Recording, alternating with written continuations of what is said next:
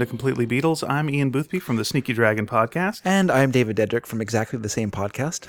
as we go over every week. We've run out of jokes on that, so we're done on that. Uh, but thank you for joining us on Completely Beatles. If this is your first time listening to the show, what we do is, or even if it's not, it's the same intro generally, uh, we're going to be uh, looking at an entire album track by track. Yes. And the album we're doing today is Sergeant Pepper's Lonely Hearts Club Band. Did I get that right? You you got Pepper's right. Lonely Heart I think you left out the apostrophe. I think I'm pluralizing things that shouldn't be pluralized and depluralizing things Yeah. that should be. You all know what I'm talking about, right? Sergeant's Pepper, Lonely Heart Clubs Bands. That's, that's right, That's with a Z. album. That's that's the way the kids have it nowadays. Zs, that's right. That's right. Um, now we're finally at an album that I, I listened to to death when I was young. Mm-hmm. Yeah. And uh, we just heard a magical sound in the background. okay. And anytime I've listened to an album in, in whole before uh, doing this, that magical sound plays. It's Mm-hmm. never played before. Is that right? Yeah. Uh, but my, my personal story on this album is I bought this album for my sister, who is a very mainstream music listener. Yes. And she was a teenage girl. And I went, you know what? Uh, this is the most one of the most popular albums of all time. She's very mainstream. Mm-hmm. Yeah. She listens to the top, you know, uh, 40 uh, stations. She- Yeah. you know what? She's heard some of these songs. This is a safe bet. She got furious for me to uh, get in this album. Is that right? This old album. It's she couldn't old- believe that I would get this for her. It was the source of a huge fight. And she went, "You take it," and threw it at me, and I went, "All right, I'll take it." So uh, I listened to this one quite a bit. Was the record or the tape? it was the record, Okay. Okay. Wow. Um, Yeah, so it, hurt more. If it was it just a hurt. tape, that would have been fine. But she threw the whole album at me.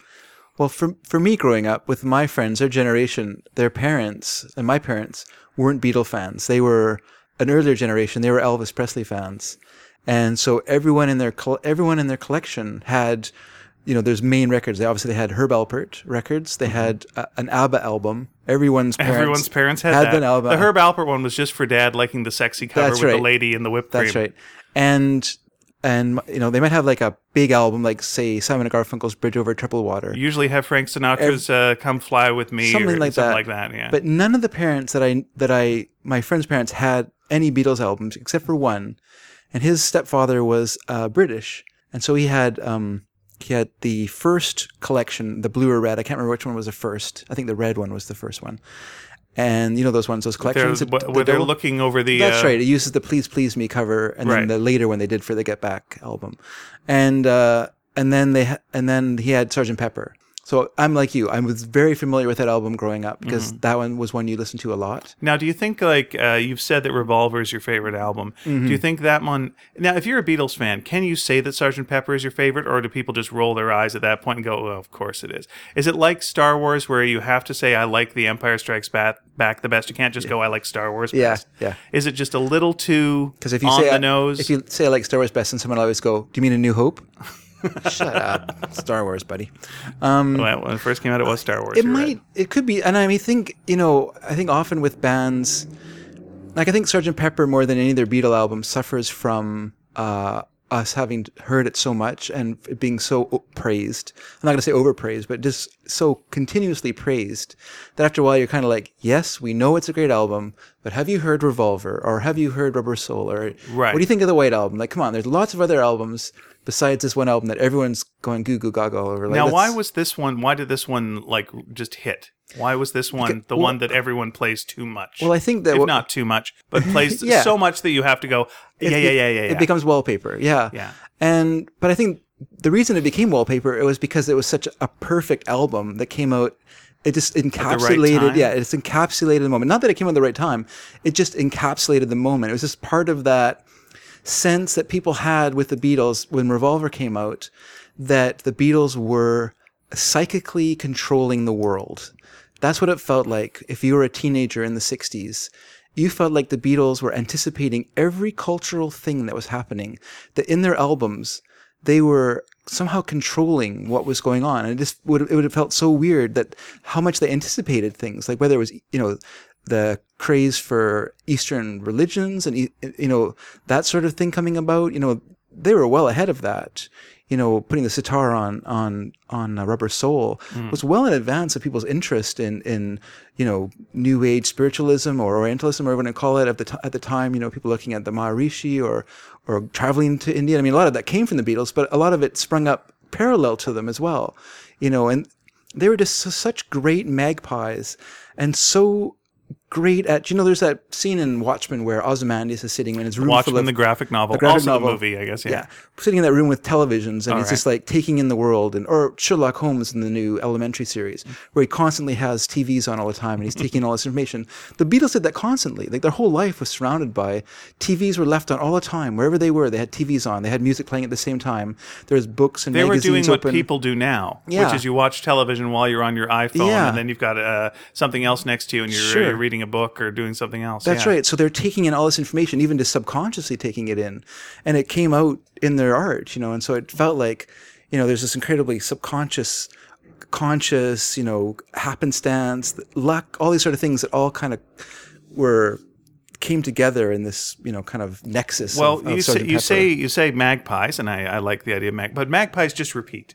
Uh, but Hmm. like, yeah, and I was going to use sponge, but a sponge doesn't do anything except do the same thing as well. I can't think of the correct animal to use, but like, I could see how someone, if you're the most popular thing that's out there, if Yeah. Mm-hmm. you are sliced bread, like I could see how they could just want to just be more like themselves, Yeah. and keep repeating what they're doing. Is like, this is successful. We don't want to mess with this, but instead, yeah, they kept absorbing and changing Yeah. constantly, which was uh, which was a bold choice and, and something I think to be respected. constantly challenge themselves, and I think we can Which you talk a little. not- if anyone could coast, Yeah, that's know, right. it'd be them. That's right. And we can talk about when we talk about the context of the album. We can talk about that more too. Like maybe we should just move right into that if you All want. right. Well, I know Dave's talk- favorite part of the show is context. well, let me ask you a question that might start the context. sure. sure. I know you've got Dave comes in.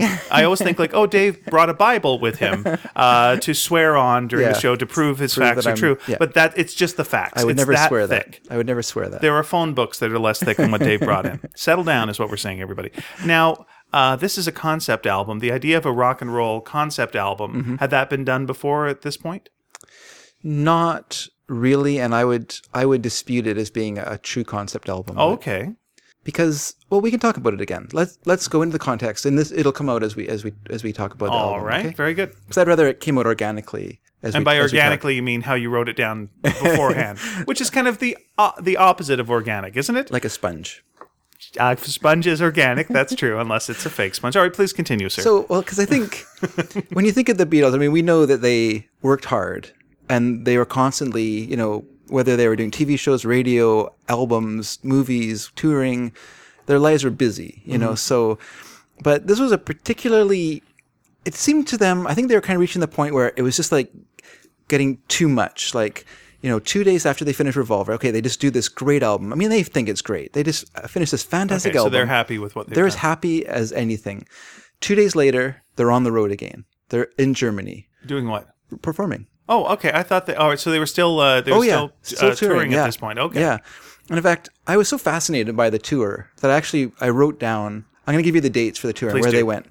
So okay, so Wednesday, June 22nd. That's when they finished with their album. I mean, they were so involved with it. What they, year is this we're talking? Uh, 66. Gotcha. They attended the they attended the mix sessions for the first time. They attended the mono mix sessions. They were there, you know, looking after all the sounds that they wanted, making sure everything, all the songs sounded exactly the way they wanted them. On the 24th, Friday, they're in Munich. They played two shows. The 25th, they're in Essen. They played two shows. They on the 26th, they were in Hamburg. They played two shows. They also went for a tour of the Reeperbahn and kind of visited old places and visited friends. June 27th, they flew back to London, stayed for two hours, then flew to Japan. okay. But there was a huge typhoon that forced a plane to lay over in Anchorage, Alaska. wait, wait, wait, wait, wait. Okay, so you're on your way to Japan. Yeah. From England. Yeah. You detour to Alaska. Yeah. That's the closest place you. I guess. you- I guess. Yeah. You're not going well, to stop you in would be Russia. going because you'd be flying up over the Canadian Shield in oh, the in the jet yeah, stream, yeah. right? Yeah. Wow, that seems a hell of a detour. So then they were there for uh, nine hours. Okay, how thrilling is that if you're at Anchorage, Alaska, Yeah. Mm-hmm. and you're at the airport and you're whatever doing whatever you're doing at Anchorage, Alaska, and you're like, "Ah," and then oh, there's the Beatles. Well, they, of course, it was supposed to be hush hush, but somehow people found out about it. And Yeah, next of thing you course know, they did. it's, It's their- Anchorage, Alaska.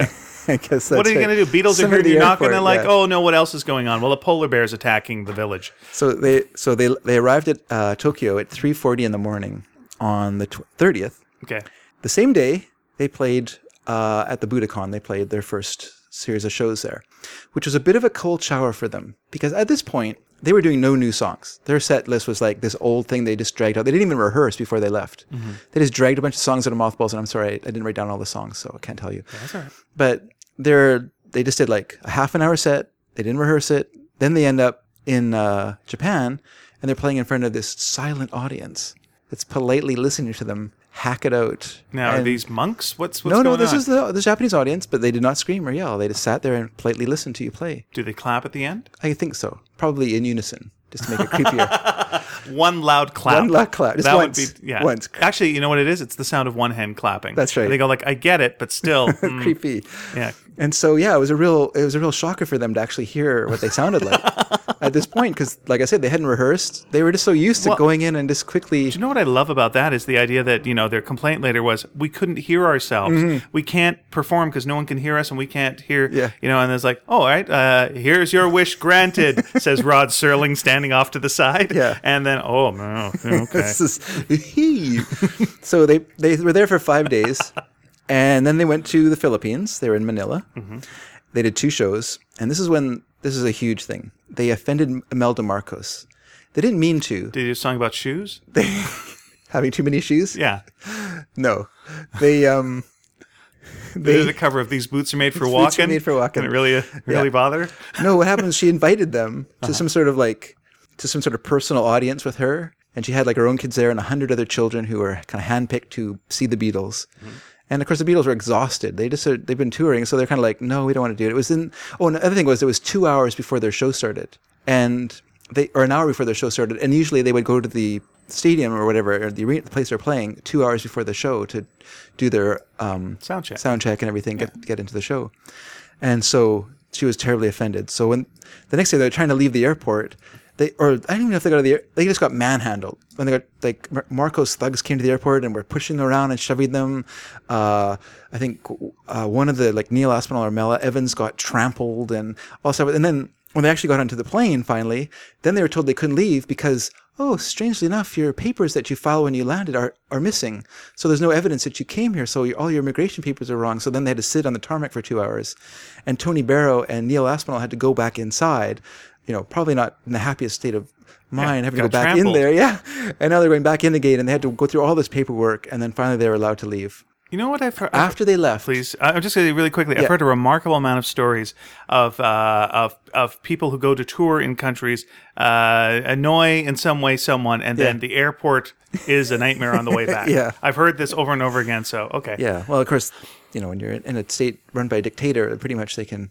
So, but it was after they left, then Marcos issued a statement saying it was an accident. Hmm. You know, the Beatles didn't mean to offend f- offend Imelda, blah blah blah. You know, but of course, this was issued after they'd gotten. She took shit the title of the album Rubber Soul incorrectly. She thought it was about rubber soled Mm-hmm. shoes, and she hates those. She cannot stand them, so it all makes sense. So then they came back to Britain. Otherwise, she was a really nice lady, Oh, right? Everyone great. loves her. Sure. Well, the shoe salesman. Yeah, maybe maybe the lesson is don't go to countries with dictators. maybe that's the lesson learned. So uh, then they came back to England and had a, a sort of a, a month off. Of course, still doing television, radio, and stuff. But a bit of a break. a bit of a break.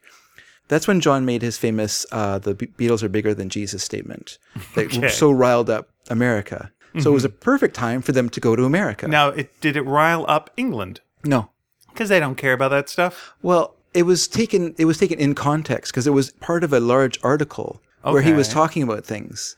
And what he was saying was, I mean, like he said in his apology, I could have said television. I could have said whatever. What he meant was, you know, pop culture has become larger than organized religion. Mm-hmm. Organized religion will shrink and disappear, which is, you know, it's partly true. I mean, it has majorly disappeared since that time period. He wasn't wrong. I mean, in other ways, disorganized religion has, you know, risen. but all in terms okay. of like the old staid, you know, Anglican culture that he's referring to, that's, you know, gone and away. you know. Okay. Yes, it's still popular, but in a different way than what, you know, he was. So he offended it, you know, but in, in America, all they saw was this one quote the Beatles are bigger than Jesus. That's all they saw. They didn't see the whole article. Um, and so they had this completely distorted view of what he was saying, and it has sparked off this giant controversy, lots of Beatle burnings, and all this, you know, stuff like that. I think there's a picture of George while he's making Sgt. Pepper wearing a stamp out the Beatles sweatshirt. Yep. Now, was did this hurt their popularity or help their popularity? It hurt their popularity. It did. Mm-hmm. Okay. Yeah, it definitely it definitely put a pall on on the tour, and in fact, very very few of the shows, or I shouldn't say very few, but many of the shows weren't sellouts. Okay. Unlike the last time they'd come, the year before, when everything they did sold out in two hours, and they sold out at Shea Stadium. Shea Stadium did not sell out on this tour. Oh wow. Okay. So it was, yeah. They, so here's the tour. It starts on Friday, the August 12th. August the 12th, Chicago, two shows. 13th, Detroit, two shows. The 14th, Cleveland, one show. 15th, Washington, D.C., one show. Philadelphia, one show. From Philadelphia to Toronto for two shows. From Toronto to Boston for one show. From Boston to Memphis. That doesn't make any sense to me. for two shows. This is where the famous firecracker incident was. I don't know the famous Okay. firecracker incident. Please. there was a death threat against them. They were the police were called and said that there, someone was going to shoot the Beatles while they were on stage. Right. Well, while they're performing, some some uh, joker threw a firecracker on stage, and so there's this giant bang, and all the Beatles looked at each other like, "Who was shot?" You know. So, you know, they're just performing this, you know, atmosphere of fear. They're exhausted. They're going in this weird zigzag pattern across America. I have no idea what, uh, because from Memphis to Cincinnati. Oh, and this is because this was the 21st, because the show on the 20th was rained out in Cincinnati.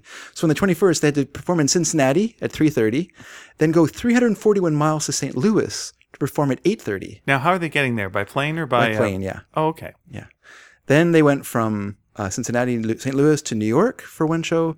Then they went to L.A. for a layover on the 24th. Wait, from New York to L.A. yeah, Does did the but they didn't. They didn't perform in L.A. Okay. Did the person who booked this tour know how America looked? I think they were just trying to fill in wherever they could by this point. Because I don't. Because like I say, I think that you know there's like so there's hardly any southern dates. Right. So before they would have performed more across the south, but that Gotcha. that got all probably got canceled. So that probably made them have to shift a lot of the shows around Mm-hmm. in a different way. So yeah, they went to L.A.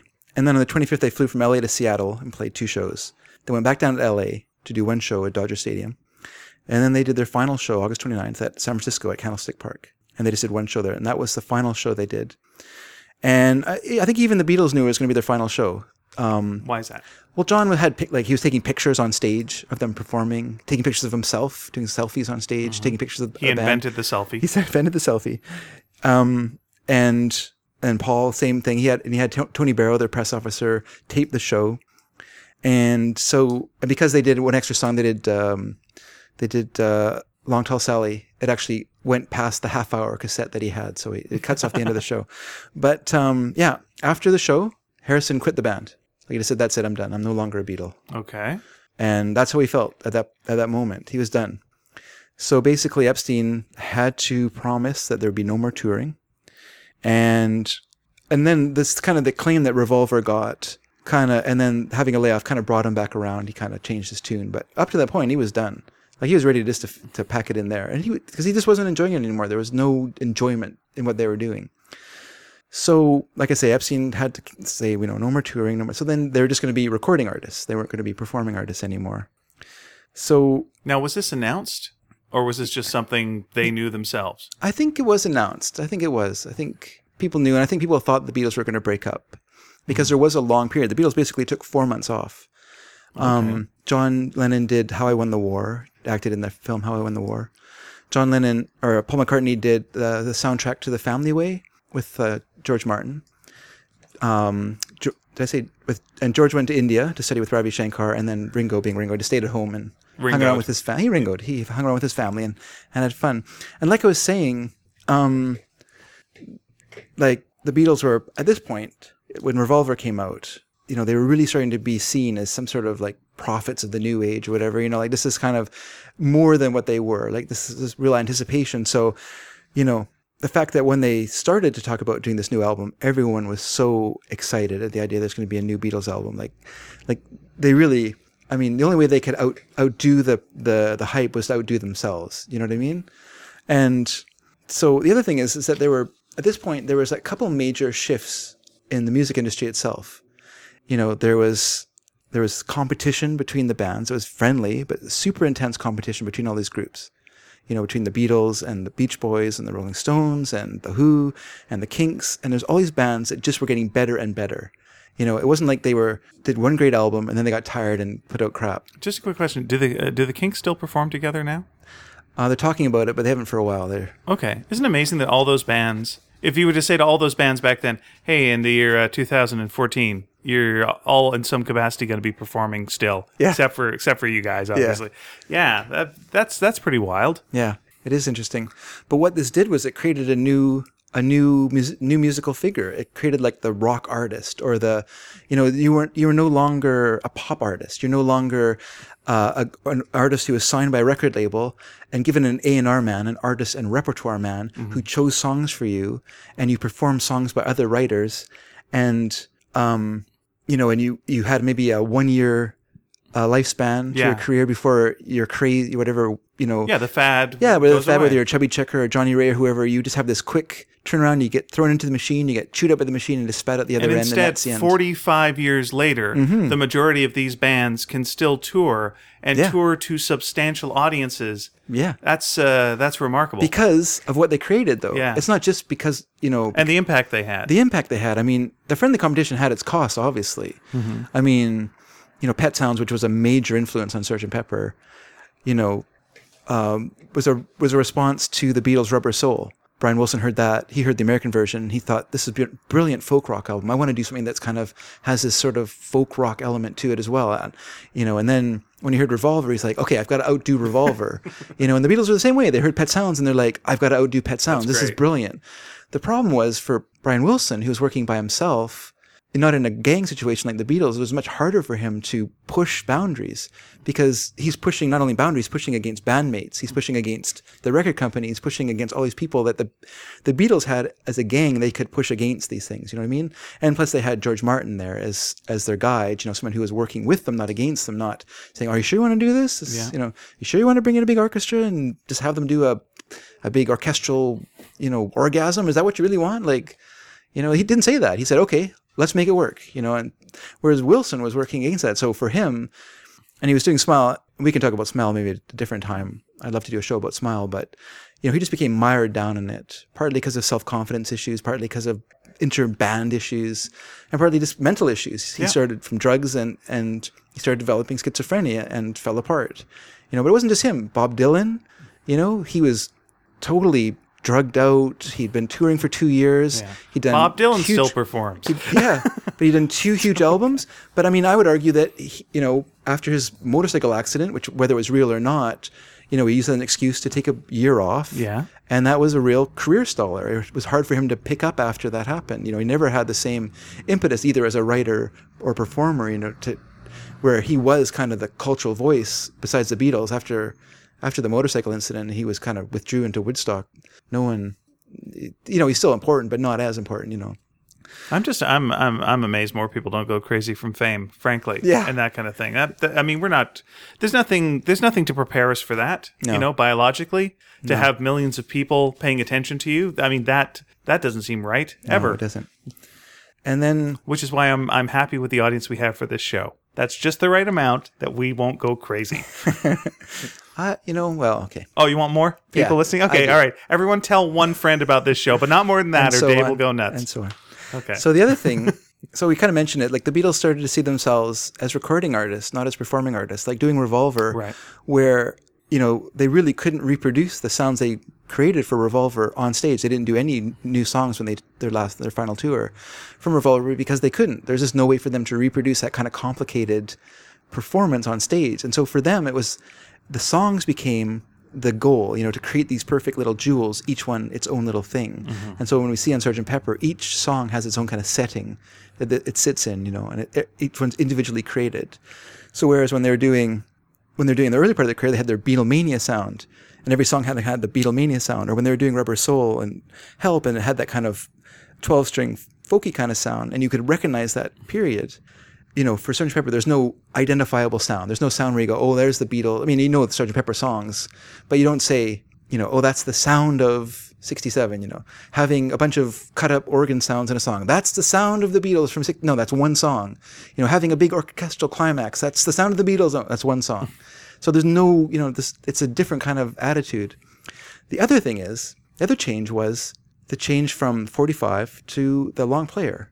So, you know, as it became more serious, as artists started to explore songs and songcraft and started wanting to write about meaningful things and about in a meaningful way, the single, which is kind of a snapshot, wasn't big enough for them anymore. You know, it didn't couldn't hold all their ideas.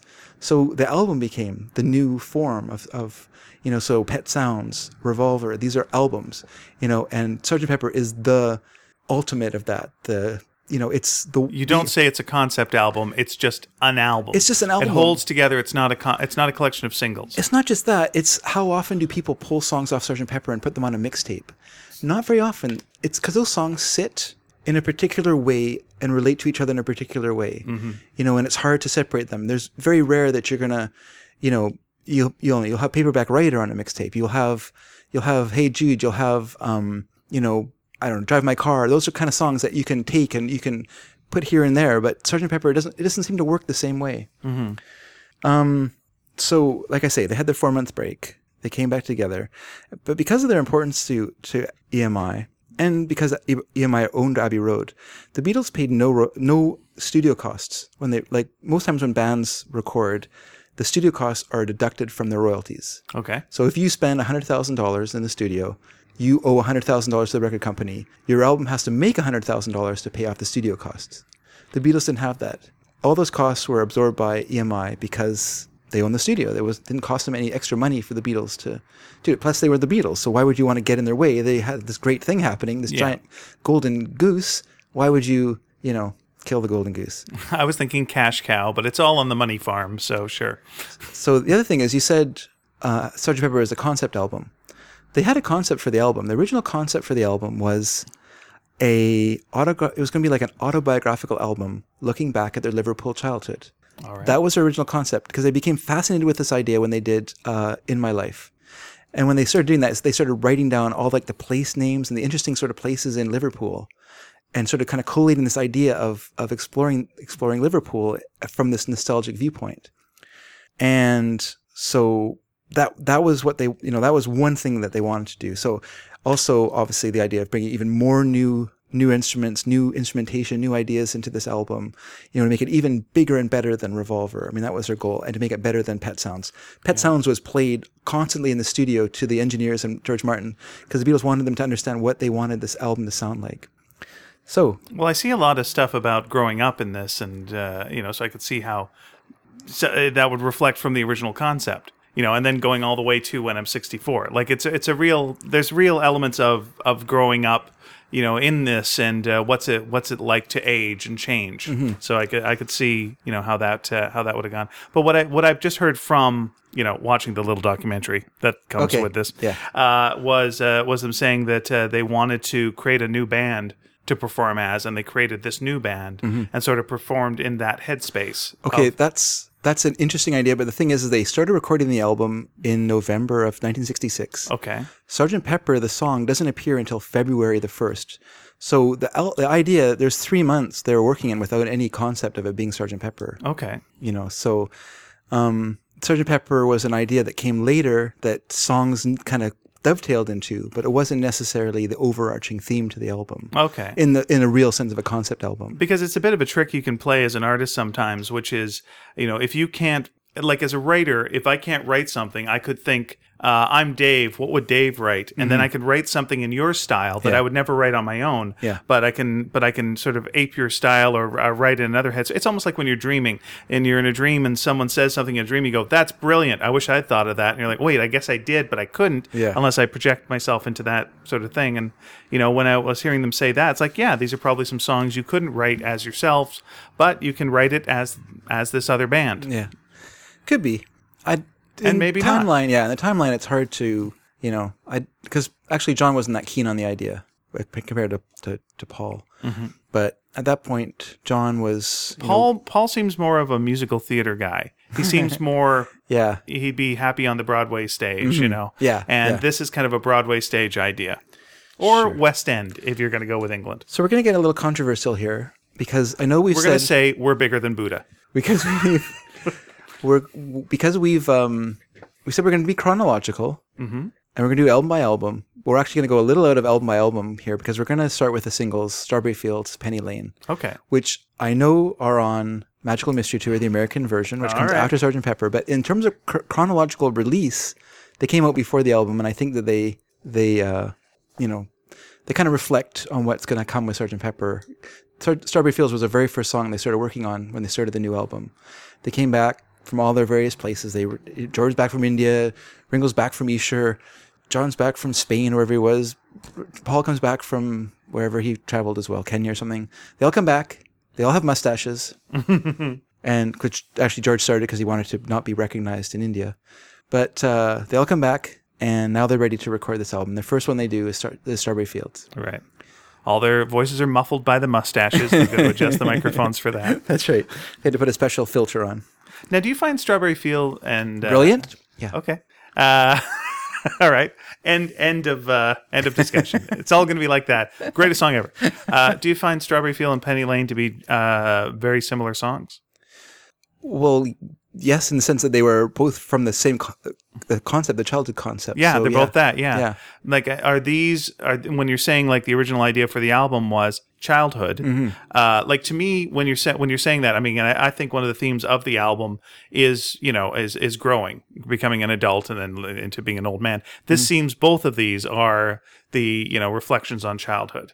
So the, it, I, when you're saying do this chronologically, this does seem thematically to be a good place to start. Yeah. Okay. Well, because well, it it isn't. It is. Well, we can talk about it. We are going to talk We are going about to it. talk about it. So, do you know there is an actual Strawberry Fields? I think I heard that. It's now there's two different things that it could be. One is it was right. supposed to be a Salvation Army orphanage in uh, Woolton, where John and Paul and everyone Oh, lived. okay. Did not hear that. Or okay. it was a girls' reform school. Okay. All right. I so, heard about that. but it had like a big grounds where they all played as children. They would go in there and romp around in, in, in the, the woods and stuff like that. And so that, you know, that kind of leads, that's obviously the kind of over the childhood part of it. But Lennon, who wrote the song when he was doing the film, when he was bored, he just started working on the song. It's more about, it's still kind of continuing the ideas of like, that he brings up in She Said, She Said and stuff like that. Like that kind of sense of dislocation and loss of self that's mentioned in that song. Mm-hmm. And so it, it- when he when he brought it in, he, he had like he had done the demo of it, but he was really uncertain how he wanted it to sound. And the history of it, which I think is kind of fascinating, like it's it was 55 hours of recording the song. wow. So it was a bit of a change from when you think of their first album. They So it was Strawberry Fields Forever. yes, exactly. Okay. Because he he was so uncertain of what he wanted. Of course, yeah. So it's such a strong concept that how are you going to get it right? You're trying to trying to show what childhood was like. that's the thing. And like I said, the, you know, there's the Beatles had no no no necess- that didn't necessarily have a style anymore. So they weren't playing into a style. So when they did their first take, say take one of the song, which seemed like the best take, and it was kept as the take, and they overdubbed some things onto it. Uh, George playing slide guitar and stuff like that. Um, you know, that seemed okay. We've got we've got a take of Strawberry Fields Forever. Time to move on. Let's do When I'm 64. That was the second song they started recording Right. for this Pepper album. Then John says, "You know what? I'm not that happy with this version of the the song. Let's try it. Let's try it a different way." So then they uh, they tried it with the um, they tried it with the the Mellotron version. So which is the one we, we're more familiar with. The Mellotron opens the song, has that kind of flute sound. Right. The original takes it was set to the brass setting, so it had a different sound. It sounded more like uh, kind of it says brass setting. It sounds more like reed instruments played in a very reedy way. If you listen to it, uh, that kind of synth sound, you know. So we talked about the Mellotron before, but let's talk a little bit more about the Mellotron because I know people love love to hear about the Mellotron. Oh yeah, we get a lot of letters about the Yeah, Mellotron. people, Mellotron, and Mellotron Legacy. Um, they, I made that joke on the website, but I thought I'd throw it in. Um, Please do. It's your joke. that's my joke. Trademarked. So the Mellotron, okay, in in the United States, there was this guy named Harry Chamberlin, and he invented this uh, kind of like a early sampler called the cha- the Chamberlin. He called it after himself, the Chamberlin. And the idea of it was it played recorded tapes when you pressed on a key. That's right. The tape would go down and go against the the, the play playback head, and it would record. It would play a little bit of this this song. And so depending what key Looped- you played, loop yeah, sound, there were right. loop sounds. That's right. Okay. And so uh, the sales rep for Chamberlin, this guy named Bill Fransen, went to England because they were looking for um, tape head manufacturers, is what they wanted to find there. But while he was there, he d- met up with some other guys, and they decided to start their own venture. And they called their company uh, Mellotronics. Okay. And so they and they cutting Chamberlin Sounds like out, the most mellow electronics uh, cutting, organization yeah, taking ever. Chamberlin's idea and cutting him out, but they made some improvements on it to be to be fair. And so they started to manufacture this copy of it called the Mellotron, and that started in '63. And then they made changes to that, and so there was the Mellotron Mark II, which is the one that uh, John Lennon had. And what was strange about it is if you look at it, it has two keyboards. The one on one side plays like individual notes of whatever. So you make a selection. You want the flute setting. You set make, make the selections, and it plays the flute. And then the other side would play kind of samples of of kind of either rhythm section. So you have like drum beats playing by pressing down on different keys, or you could have like strings, you know, washes of strings playing on the on the left hand side. So it depended what side you were playing, what you got. And so, for instance, uh, for the take one, you to set it to brass setting, what you did was, which was uh, the brass setting was a close mic'd trumpet, trombone, and saxophone. They were all recorded. They went into a studio, booked time, hired people to come in and Right. just play through all the notes and make make recordings of all these. So you set the mellotron to station two, and you choose track B, and then you would get the brass setting. So that's what they started with, and then when they when they got on to more takes, they changed the setting to the flute setting, which obviously was a great idea because it's so brilliantly beautiful. And then, so they recorded it that version, take six, also known as take seven, because it was mixed down. Okay. So whenever they did a mix, uh, did a mix reduction. So say you had four tracks that were full, you record those four tracks onto another four track recorder onto one track, Okay. and then you have three more tracks that you can add stuff to. So you can add vocals or whatever to it. So that four track take six is reduced to the next track or next take seven. So Wow, take six, okay, take, all take right. six. That's how it would work. Because it's kind of confusing when the takes, how the takes work and stuff like that. So they had take seven, done in the can, added some stuff to it, all finished, perfect. We're done. Let's move on. Walk away. Let's walk away from this. Have a cup of tea. Let's start something new. Anyone has to pee. Let's all come on and do the next thing. Then but a week later, John comes goes up to George Martin and says, "I'm still not happy with what we have." So what he decided, what he wanted to have was a trumpet and cello version, like a string version with brass in it, like real brass. And so they had to lay down a new backing track, which interestingly enough, neither Martin nor Geoff Emerick were at this session. Uh, Geoff Emerick being the the lead, the head engineer, head you know, sound engineer, because they had uh, pre- tickets for the premiere of Cliff Richard's film Finders Keepers, so they were at that premiere. they had stuff to do. Well, they got to do it. They were friends with him. And then so uh, while they were gone, the the mice played, and so they recorded like backward cymbals and they did all this stuff like that. And then uh, so they had this take all you know they had the take done the the, the real take, and then so of course just to confuse everyone, th- so then they um what did they do? Then oh yeah, then that take was mixed down to take twenty five. And then Ringo overdubbled his percussion and drums, and George added the Sir Mandel, which is the this um, it's called the Sir Mandel, or it's called the Swor- Sword Mandel, or Okay. if you prefer the Swor Mandel or the Swar Mandel. I don't know. I've seen it in all different ways, but It anyway, was called the it's- Mandel, and then the Queen knighted it. It became the Sir Mandel. Let's just call it what it is, which is a zither. Ah, very is good. What it was. It's Why are we zithering around? It's Let's just call it basically a the table harp. right. Yeah. So that's that part. You know, in the songs where it has that in between kind of verses, when it does that little kind of descending Gotcha. it sounds almost like a harp. That's a Zermendel.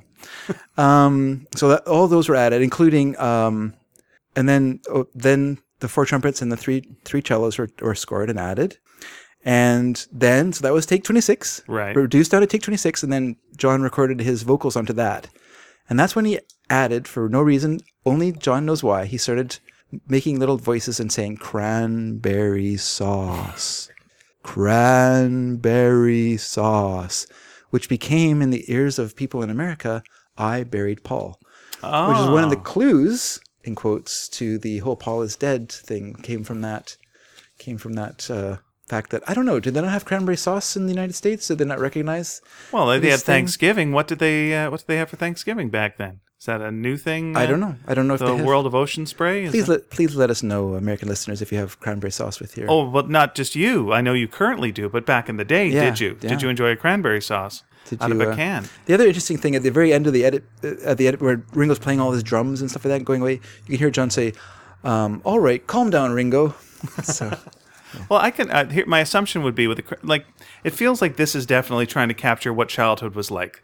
And when I listen to this, it sounds like someone lying in a field, you know, with their eyes closed, and you're just like lying in a field, and every and the world's going Mm-hmm. away and yet. spinning. Okay, I know you're not, but if I didn't talk, you're going to keep going for like six hours, buddy. I got to say something, or I don't get paid. Okay. So, um, you know, uh, it's lying in a field, and getting that feeling. And so like I can see how he's got a he's got a vision of childhood in his head and the music isn't quite right. It's close, but Mm-hmm. It's not quite right. And it's like, what do you remember from childhood? I remember the taste of cranberry sauce. Just throw that in there. cranberry sauce. And you're trying to it's like if you were to draw a picture of your childhood home, your first drawing would probably be your best drawing of it, but it would just not be right and it would drive you nuts how that doesn't feel like your home even though it looks like your home. Yeah. So it feels like that was the that was the quest with this one was to get that childhood feeling. But he still wasn't did. happy. Of course he wasn't. He still wasn't happy. I, I I want the end of this story to be, and then they went, "Hey fellas, we got a whole album to do," and they had to do it all the next day, and so the whole album was jammed together. But please, okay, we're in the middle. Go There's he went back to George again, right. and said, "You know what? I'm still not happy with what." Do you know what? He's fussier than Jesus. I'll say that much. So he said, um, uh, what he wanted to do Mm-hmm. was he wanted to combine take seven with take 26. So he wanted to combine the very early one they did with the Mellotron, the flute Mellotron, with this cello and, and brass version. The problem was the tracks were recorded at different tempos and in different keys. so he's saying to Is that all? he's saying to George Martin, so I just want you to join these together. And George Martin's like, well, we, you know, there's a problem, John, and that, that you know, it's going to sound kind of weird Yeah. if they're out of tune with each other. and Could you also put this track speeds. from Pet Sounds in there as well? but it's a totally different album, John. But what they discovered was him and Emerick sat down just if, if they could figure it a way. And what they discovered was if they um, sped up, take seven, and then they slowed down, take 26, they were able to match the pitch between the two. And so they actually were the same key then. And so they were able to make the edit. And so what, so the edit, That's stunning. They were able to do that. it's so lucky. It's not, yeah, it's just absolute happenstance. It's so lucky. Yeah, it's it's lucky, but skill as well. So so Martin had to make two edits. So the first edit is at 55 seconds in because he had to cut out part of um, the the uh, take seven version. There's a, you know the the lines no one I think is in my tree, Okay. but I mean it must be high or low. So he had to take out that part from that song, and then cut in part from a minute 18 that goes let me take take you down cause I I'm and then so when it says let me take you down cause I'm that's when the edit occurs and then this the 26 the take 26 version is edited in that's why so let me take you down cause I'm and then you get that that's that's that's where the edit takes place Okay. Was that was that made to cover the edit, or no, is that, was just, part of yeah That was just part of it. Okay. it worked yeah Wow. Nice. I know it was amazing amazingly lucky for them and yeah fi- 55 hours later they had a song one song one song I mean they were working on other stuff while this was going on obviously, Yeah. but because they're working on Penny Lane they recorded when I'm 64 and basically finished that Well, I like how we talked off the top how uh, they could have just coasted. Uh, apparently, they're not coasting. no none of them all. are They're working harder than anyone should. it's not just that. I mean, think about George Martin too, saying, "Okay, let's do it again. Okay, let's do it again." Not you know, time to close the purse, but No, but you've, I mean, you've had so much payoff. I don't mean just financial, Yeah. Mm-hmm. but artistic payoff. You know, from the others. I mean, I think like as, as someone who loved music, you'd go- you'd want to like, where's this going to go? I'm really curious. Let's sure. let's do it. So you flip that uh, 45 over, and we got yourself some uh, Penny Lane. You're like, hey, you like that nostalgic look of the past? Hold it, buddy. We got one more for you. Sure. Penny Lane. and and another song that's very LSD, mm-hmm. LSD, just in the sense that it's like a kaleidoscope. It's winter and it's summer. You know, it's it's raining and it's sunny. It's there's no one time in the song. It's, Well, it also feels. I mean, it, you can definitely take take that. I can also see it as your childhood memories get mixed up. You know, of just like you remember your hometown, you remember it. It's winter, and then you remember it. It's summer, and it's all the same place. And Yeah. you know, these are just your, these are just your memories. And when you were a kid, your neighborhood was your world, and this is this person's world. yeah. At least, at least for the for the for the duration of the song. And we were kind of talking uh, during the Revolver one about the fact that British psychedelia was very based in childhood, and this is where it started. Mm-hmm. You know, Strawberry Fields was kind of the kickoff of, and Penny Lane were kind of the kickoff of that version of psychedelia, that kind of whimsical, back to the past. Well, not to talk too much about acid again, but something something that happens with acid is you look at things with fresh eyes. And like when you're a kid, you're scared of the monster in the closet, and when you're on acid, you're scared of the monster in the closet. Yeah. And they're both just as real to you as you were then. It can it does regress you a little bit to a lot of things that are uh, very childlike. Yeah, yeah. So when uh, when they were some a lot of the songs on Sgt. Pepper were recorded um, without like normally they would record with like a backing track of bass, drums, guitar, whatever. But a lot of the songs on Sgt. Pepper were done differently. Like Penny Lane, for instance, just starts with a piano track. That was the, the bass right there. One piano track played just by Paul, to which he added a second piano track that he ran through a Vox amplifier and reverb to give it a slightly different sound. Okay. Then he did another piano track that he did at half speed, and then that was added to that. And then later on, George added another piano track to it, and then John added even more piano to it. So it's interesting that even a song that seems kind of simple, like Penny Lane, where you kind of go, "Oh, it's just you know them on a few instruments," very, it's actually very complex because they really wanted everything to sound different and to have some unique element to it, you know. And how much, so it was just hard work just to get to that, you know, perfect It's hard to, it, yeah, you have to do a lot of work to make something sound simple. Yeah, But it really true. does, it, it's a nice contrast to the, because if you had another uh, song that was so deep in sound and so many layers, it, it might, it, it feels exhausting. It's a nice palate cleanser from the other one. I mean, it's good as its own song, but it's also something needed after that, uh, after that first one. The other thing I think is interesting Is, sorry, is Penny Lane the B side to this? well, it was actually released as a double A side. Ah, they so- did that again. yeah, okay, the yeah. old double A side. Yeah, and what's interesting, like in England, I'm not, I'm sure in America, I'm pretty sure it made it to number one in the States, but in England, it was actually kept out of number one by Release Me by Engelbert Humperdinck. He just could not crack, that was one of those weird fluke songs that are in the charts for a year, and they just could not crack it, you know. And actually, they didn't care. The Beatles weren't that, No, weren't that why would you? bothered by it. Yeah, they're kind of like, ah, It's whatever. fine. Uh, Humperdinck isn't your competition. Everything's fine. I think John Lennon's quote was when he was told about it, he's like, there's room for everything. Yep. So, yeah, this is, And that guy's got to live with that name. You know that's why that was given to him, so. what? Em- they just made up. And Yeah. Humperdinck was just that was a get. Why? I think they just wanted to have like a weird name that would be striking for people. Wow. Okay. Uh, all remember- everybody. You, I don't know his you, real all name, have your favorite piece of trivia every episode. That one is mine. I had no idea Engelbert Humperdinck was a name that was given. Yeah. Wow, that sounds like a character in a Beatles song. I could see like in Yellow Submarine, Engelbert Humperdinck shows up. What I think is curious about this song too is that there's two different instrumental overdubs, like of, of like bringing in people to play outs, outside. That's the other thing interesting about this album is how many overdub, like how many session musicians are brought in. Like you go back to um, Revolver, you know, there's a few for George's song. Obviously, there's quite a few, and then we have like uh, someone comes in and plays the French horn. Alan Civil comes in and plays the French horn, and I can't remember anyone else coming in to do any. Oh, the, there's brass on on uh, I Gotta Get You Into My Life. Other than that, though, you know, it's mostly just the Beatles, you know, kind of and George Martin playing the instruments. This album is al- almost right away. It's just full of different instrumentation, or even the single. It's putative album at this point, and so the first overdub was four flutes, two trumpets, two piccolos, and a flugelhorn. Then, three days later, two trumpets, two oboes, two cor anglais, and then a double bass were used. Which seems strange why you would have them all at the same time. It's almost like they did once, and they're like, you know what? That's not enough. Time to bring in more. I feel I feel there's a guy out there who was playing the flugelhorn who was just going, I wish I was popular. And then he gets the call from the Beatles, and that's a great day in the flugelhorn guy's That's life. right. For that, he was just there at the, the fox hunt playing That's right. Tally Ho. And then following on from Revolver is uh, the use of sound effects as well in this song. So you have like the fireman's bell, and then uh, it's very, it's barely audible. But if you listen carefully, when he's talking about the banker on the barber chair, the, like the double bass kind of plays this little weird thing to sort of indicate, I guess, him sitting down on a barber's chair. Oh, neat. So I, I don't know why they did that, but you know, just little little touches like that, just to have fun with it. You Well, know? as you as you were saying before, George Martin had a history in comedy albums, right? Sure. So he's used to you know the sound effects and using all that kind of stuff to goose things up. Mm-hmm. Yeah.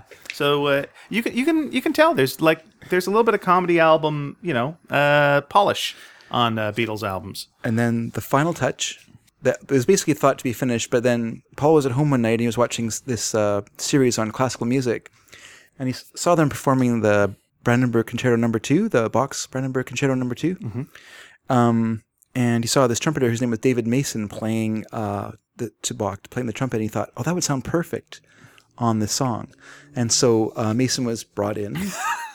and uh, what are you laughing at? I'm just laughing at Mason, just like getting the call. Yeah. So what? Okay, so he, he apparently he brought in nine trumpets, which is Here's- smart. I'm just gonna say sorry. This is my. I'm just picturing Mason, and Mason sees himself. He's he's on the TV, and he's just like, yeah. Now things are gonna start turning around for good old Mason. ring ring. Excuse me. I've got to get the phone. Oh, hello, Paul. Well, certainly I'll be on your next album. Click. Looks at his wife. See, and out the door. Out the door he went. He played on it again. Actually, he was in the master orchestra for uh, a day in the life. Oh, nice. Same, and Alan Civil was too. The guy who played the French horn on on For No One. How about the Flugel guy? He might have been there. I don't know. I should have looked. I'm worried about him. He really. were- I think he spent all his money. Uh, this is the start of big things for old Flugel. That's right. I spent all my money on bugles. what? He's branching out. He just wanted rhyming instruments. Okay. Um. Luckily, there's only two. Good for him. So then, uh, yeah. So I guess they said uh, the trumpet that's played is called a B flat piccolo trumpet. It's a very odd looking trumpet. If you've ever seen one, has a really long horn on it. I guess to get that the higher sound.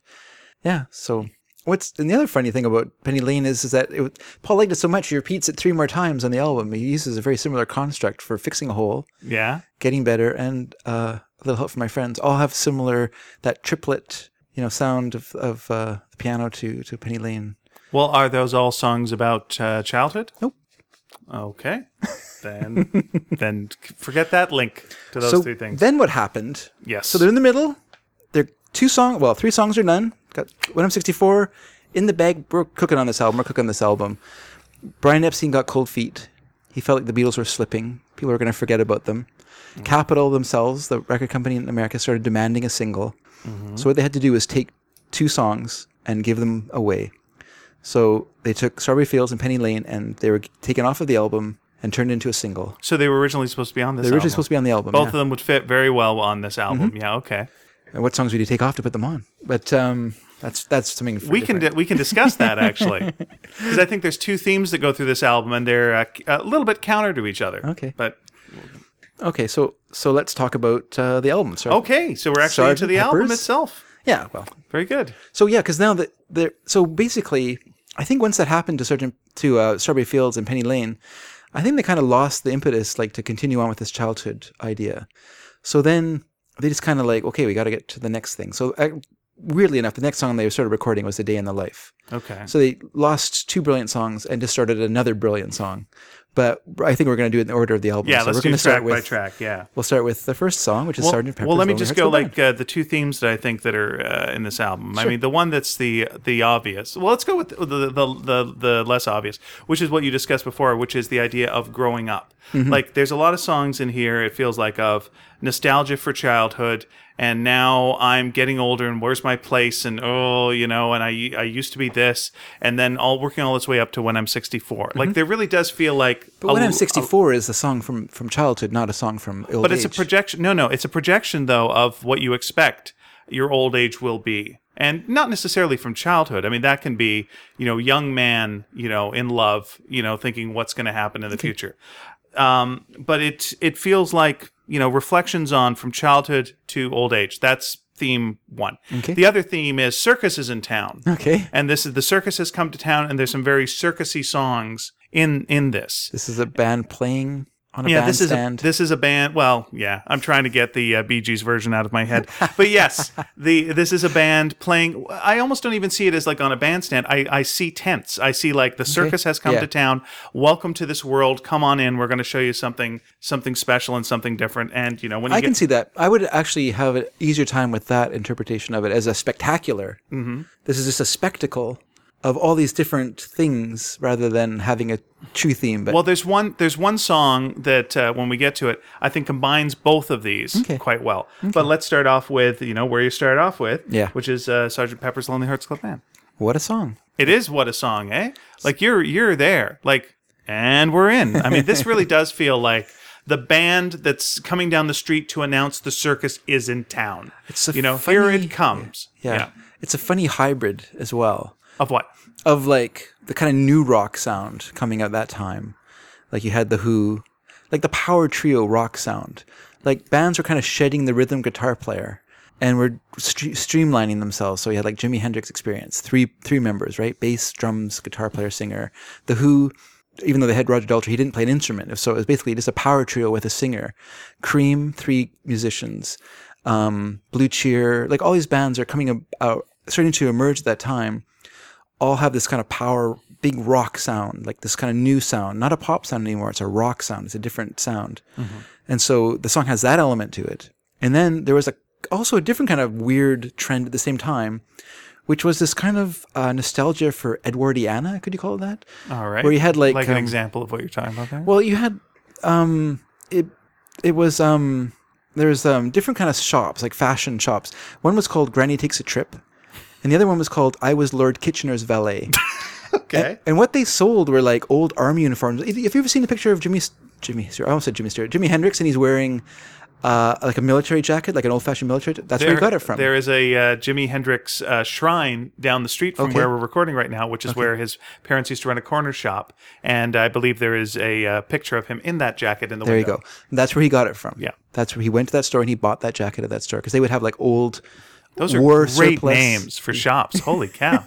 And so the idea It's like was they tell a story in the damn title for the uh, for the for the store. Well, what people here's a place to buy some apples, governor. All right, that's the uh, apple shop. one thing people forget about like about the 60s scene before it became all dirty and yucky and hippie it was very uh, much about dress up and about presenting yourself you know and if you look at pictures there's a great band uh, in san francisco called uh, the charlatans and they would just dress up in the greatest clothes. They'd be dressed up like like a bunch of like 1920s college students wearing their big letter Letterman shirts and wearing their little beanie caps and stuff like that. They'd all be like authentically dressed with clothes they found in thrift shops and stuff like that, or they'd be dressed up like sailors, or they dressed like cowboys, and that was a big part of that time. Was, Well, you had dress to up. because it, it, you would be on a show with a bunch of other bands that looked just like you, same amount of people, same age, Yeah. same general look. But people, even who weren't in bands, did this. Oh, okay, I understand. But if you're in those bands, which and then you're mimicking the bands you like and the style. But like if you want to make yourself distinct, you know, what band did you like? I like the ones dressed as a bunch of ducks. You're like, okay, you know those guys. Otherwise, how would you how would you remember? You know, when you ever see these uh, big concerts with all the bands coming out and doing two songs, I, they all look alike. Yeah. You yeah. know? So you want to stand out. But so yeah, like I mean, the reason the rock sound kind of started coming around was because there was more, more amplification. Like um, Vox themselves created this big new amp for the Beatles so they could use it for live playing, not realizing the Beatles were no longer going to be playing live. So they created this big 200, 200 amp, 200 volt amp or 200 amp amp. Anyway, it was a big amp had all this power and they're all like, yeah, they're going to be, oh, they're not going to use it on stage. but, you know, there's other bands who are taking these new amps and we're using them, like The Who, and we're bringing in uh, distortion and feedback and, and, you know, over all this overdriven rock and roll sound and stuff like that. So that's part of it. But like I say, there's this, also this Edwardiana. So you have this kind of weird little moment where suddenly the horns come in.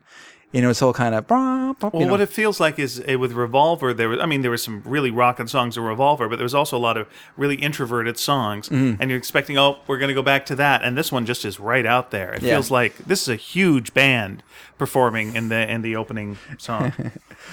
yes, four French horns. Anything else on uh, Sergeant? Oh, I could say lots more about it. Oh, do you want to, though? Sure. All right, go ahead. You don't want me to? No, I'm just.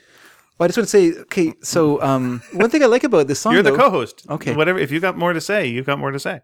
Well, the other thing I like about this song is that, um, well, I was just going to say one thing about, like you're saying that this is this was kind of the, you know, this song came about much later, but obviously it was kind of the key to for Paul McCartney to develop this theme of uh, Sergeant Pepper. John had kind of withdrawn. He was perfectly happy to let Paul step in and, and drive the sessions. And Paul, Jane Asher was away in the States, so Paul had plenty of spare time to be coming in early and, and doing stuff. And but the thing I like about the vision that the Beatles had of this kind of new utopia that was supposedly coming in the 60s was that it was ex- inclusive and not exclusive. You know, Sergeant Pepper isn't like a fascist pig. He's not some old mm-hmm. guy. You know, he's Sergeant Pepper. You know, he's included in, in this vision. You know what I mean? And then the other thing I th- think is kind of interesting is all the sound effects that are used in it. Because it's interesting, like at Abbey Road, they actually have, they had a sound effects tape library Right. that was kept in this old green cupboard down in the, some storeroom. And it was looked after by one guy. It was his job to look after it. And when they were recording things, whether they were recording out on location, they would save parts of the tape that they could and, and add it to the library and file it in there. Oh, all so if they were recording in a field and they had some nice field sounds, they would take, cut those out and put them in the library. And so, and it was it was all carefully, uh, you know, kept like like a library. And so, um, so for Sergeant Pepper, you have Volume Twenty Eight, audience applause and atmosphere is used at the very beginning for the audience murmuring sounds and stuff like that. And then for the applause and laughter near the end, it's Volume Six, applause and laughter, which was actually taped at a Beyond the Fringe show. So they took the that sound from the uh, Beyond the Fringe and they used it in the in that. And then for the actual audience screaming, which is used to cover the edit going into the into just a little help from my friends, is actually taken from the live at the Hollywood Bowl. Before it was before it was released, they took the they took the sound of the audience shrieking for the Beatles and put it onto the uh, onto that part Oh, that's there. very, very cool. So yeah, so it's kind of There's your deep cuts, everybody. Yeah. Huh? Where else are you going to hear that kind of stuff? anywhere. No, no, no, no. Find that. Find that anywhere else. All right, Alrighty. let's go to the next song. All right. Now, what I like is how big this is, and then we're taking it way down. Mm-hmm. We're taking it as uh, way down, just putting all the focus on Ringo. Yeah. And it's uh, with a little help from my friends. Yeah. What's fascinating to me before you go on, I, I know you want to say something, but is what's interesting is this song. Like when you listen to it, when you when you listen to the album, and it goes Billy Shears, and you're like, okay, that's the end of Sergeant Pepper, and the beginning of no, no, it actually was recorded for and with with a little help from Mm-hmm. my friends, which is interesting to me, you know, because it sounds like it's leading into the song. Well, but it's jarring whenever everyone plays just one part of it. Yeah. And like it cuts off. Like, no, you. This is one big gotta- number. yeah, you gotta keep Even it though they do separate it. Now, here's just a silly question I have: Were people complaining about Ringo and his singing at this point? No. Like the idea of like if I sang out of tune, if you'd stand up and walk out on me, no one, no one thought Ringo had a little bit of a mm, strained, strained voice. oh, maybe there was some comment. I don't think people who are Beatles fans care to care to jot. But it wasn't a general public thing. I don't think so. All I- right, fair enough. I mean, I'm sure there are people who are music snobs who dissed everything the Beatles did. Mm-hmm. That was my hip talk there, everybody. But Ringo, you know, Ringo would always get, you know, the Ringo song, to, and you know, I, I was just wondering Mm. Drummer number, yeah. the drummer number, and uh, and yeah, and you know, you don't necessarily focus on the voice too much when you're in the drummer number, Mm-hmm. and so yeah, I was just curious if that opening line of "What would you do if I sang out of tune? Would you stand up and walk out on me?" If that was a little bit of a reference to, you know, uh, to to Ringo and his voice. I don't know. I don't think they meant I mean, it that way. I'm going to say this as someone who loves Ringo's voice. Yeah. You know, I love I love me some Yellow Submarine. I love me, you know, uh, I, I I love me. I can't think of any other songs by Ringo, but I like them. this was I'm done. blanking. This was done. Other Yellow Submarine? Did you say? Yeah, What about uh, Act Naturally? there you go. Boom, Boys. boys. I was going to say girls, and I went, that's not right. It's it's, it's boys. No, that can't be right, but it was. You were right. Um, the the song was recorded a bit later in the sessions, and actually, what started off as kind of like "We got all the time in the world" became "You guys are you guys getting done here? You guys getting done?" So this is one of the songs that Yeah, came about You that can hear time. the toes tapping in the background. Like to me, this is the best drummer number of all the Beatles albums. Uh, this is my favorite Ringo song. But um, It's it's it's a really fun song. It's a really sweet, fun song. What's What's interesting is if you read the uh, there's a guy named Hunter Davies and he did like the very first and I guess only authorized biography of the Beatles. He got to stay with them, hang around with them for like six months. He was attended the Sergeant Pepper sessions. He was hung around with them socially. You know, did all kinds of stuff with them, and he was there when they're when John and Paul were working on um, with a little help from my friend, and so you know, so just talking about like them at the piano and you know uh, Paul had the kind of the music in mind. Once again, very much based on Penny Lane. That kind of he, it's obviously like this kind of dun dun dun sound sound sound. And so uh, so he was playing this for John, and then there there it just describes him like trying to work on the lyrics and trying to come up with stuff that'll fit, and and like John's thing, you know, um, what do you see when you turn out the light? and then they're trying to think of something. They, they, and they were just trying to throwing suggestions in because when they the first thing they started with was oh they started with a question. So like oh that's a good idea. Let's have more questions. so they're trying to think of questions that they could ask. So they're going through questions and stuff like that. But he's talking about how like friends come over to the house while they're doing this and they're hanging around sitting reading you know cynthia lennon job comes in there she's there and they're talking and then then the and then john and paul start playing like tequila and they're and on the piano and they're singing along to tequila, you know, guitar and piano playing and and then throwing in just like nonsense words instead of saying tequila, they're just saying whatever, you know, and talking about how they used to do that on stage in Hamburg, and it's sort of reminiscing. And then they went, they played like "I Want to Hold Your Hand," you know, and then they got up and they did something else for a while, and they came back and they worked on the song, and they finally kind of got kind of into shape. And then Paul phones this, phones George Martin, you know, well, we need to get into the studio because we got the song all done, ready to go, you know. So then he has to book time for them or find time, and and so they head in and do it but it was done the same day as as they were also shooting um, for their in their costumes for the center the centerfold for the album. Okay. So they did that, and so they actually didn't finish till like five or six in the morning doing the song, but it was done rather quickly. But yeah, it's a really interesting part in, in the book actually. Well, the um the uh, you know asking a question and then answering it is a nice thing to do musically because questions go up at the end.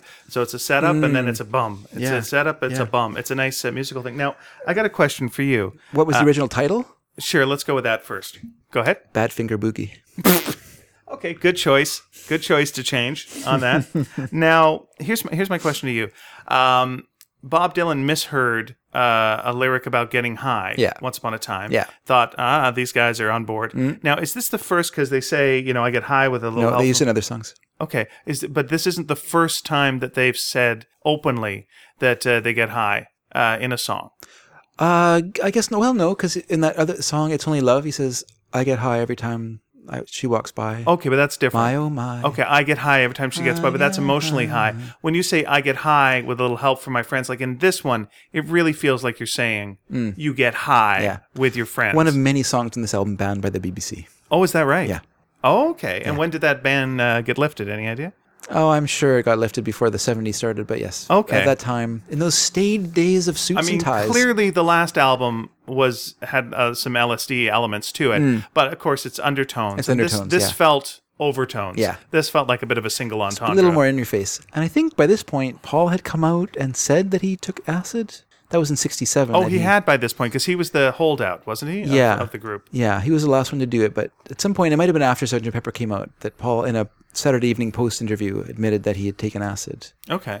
Um, yeah. Though I always, I guess I always thought that getting high was pot in this. Once because- again, another example in the song of this idea that, you know, the Beatles, even though they themselves found other people boring and would always tend to drift back into each other's orbits as when they're when they're still a band before they started hating each other. Even, even though that was a natural thing for them to do, they still thought of this kind of coming change in the culture as being this sort of inclusive and communal revolution. Know, well, they would drift back together later too, after they broke up. I, I guess know? in some to in certain ways. And you'd hear you'd hear interviews with them, and they talk about, you know, will you ever get back together? Ah, there might be, maybe it wasn't the. I'll never see them again. Now, now we've had enough talking about drugs. Then let's get on to the next song. Let's- get that out of the way. Lucy in the sky with Diamonds. dimethyl. That's right. yeah. It's just a nice song about a lady in the sky Yeah. with some diamonds. Well, you know, John Lennon would never s- admit that Lucy in the Sky with Diamonds meant LSD. Right. And I so I will believe him because That's he was not a person who would lie. Okay, but here's what I You know, he would proudly tell you if that was what he meant, then he would say it, you know? Now, on the last album, we had a lot of uh, going upstream and going downstream and very trippy Mm-hmm. Yeah. uh, things. And now we're fully on a river Yeah. in this. I guess that's what connects. Taken taken from one of his favorite books, uh, Lewis Carroll's uh, Through the Looking Glass. Oh, sorry. What was uh, what was The taken? the river trip. If you read, uh, there's a chapter called Wool and Water, Mm-hmm. and uh, it's a very trippy trip down a river in a in a boat that Alice takes. Oh, okay. And so he based that that aspect of the song. So part of the song is based on uh, Julian's drawing Mm-hmm. of a friend at school friend named Lucy, and the other part is is this uh, taking these ideas like the kind of surreal elements from Lewis Carroll and, and putting them into. Well, now I'm gonna I'm gonna throw back to um I'm gonna throw back to Strawberry Fields Forever, Mm. and that this song sound feels a bit to me like that one again. If you take the drugs out of it, and let's do that then. Okay. Uh, then it becomes sort of a childhood type thing, and again you're lying back to me and looking at the sky. And what do you see in the sky? You see Lucy in the sky with diamonds. and didn't he say it was based on a drawing that his daughter did? No, it's son. Well, his son did. yeah, Julian yeah, did. That's right. Sorry about that. And I, I see no reason. To it's to, hard to- now with the long hair. The kids, you can't tell from the boys and the girls. Am I right?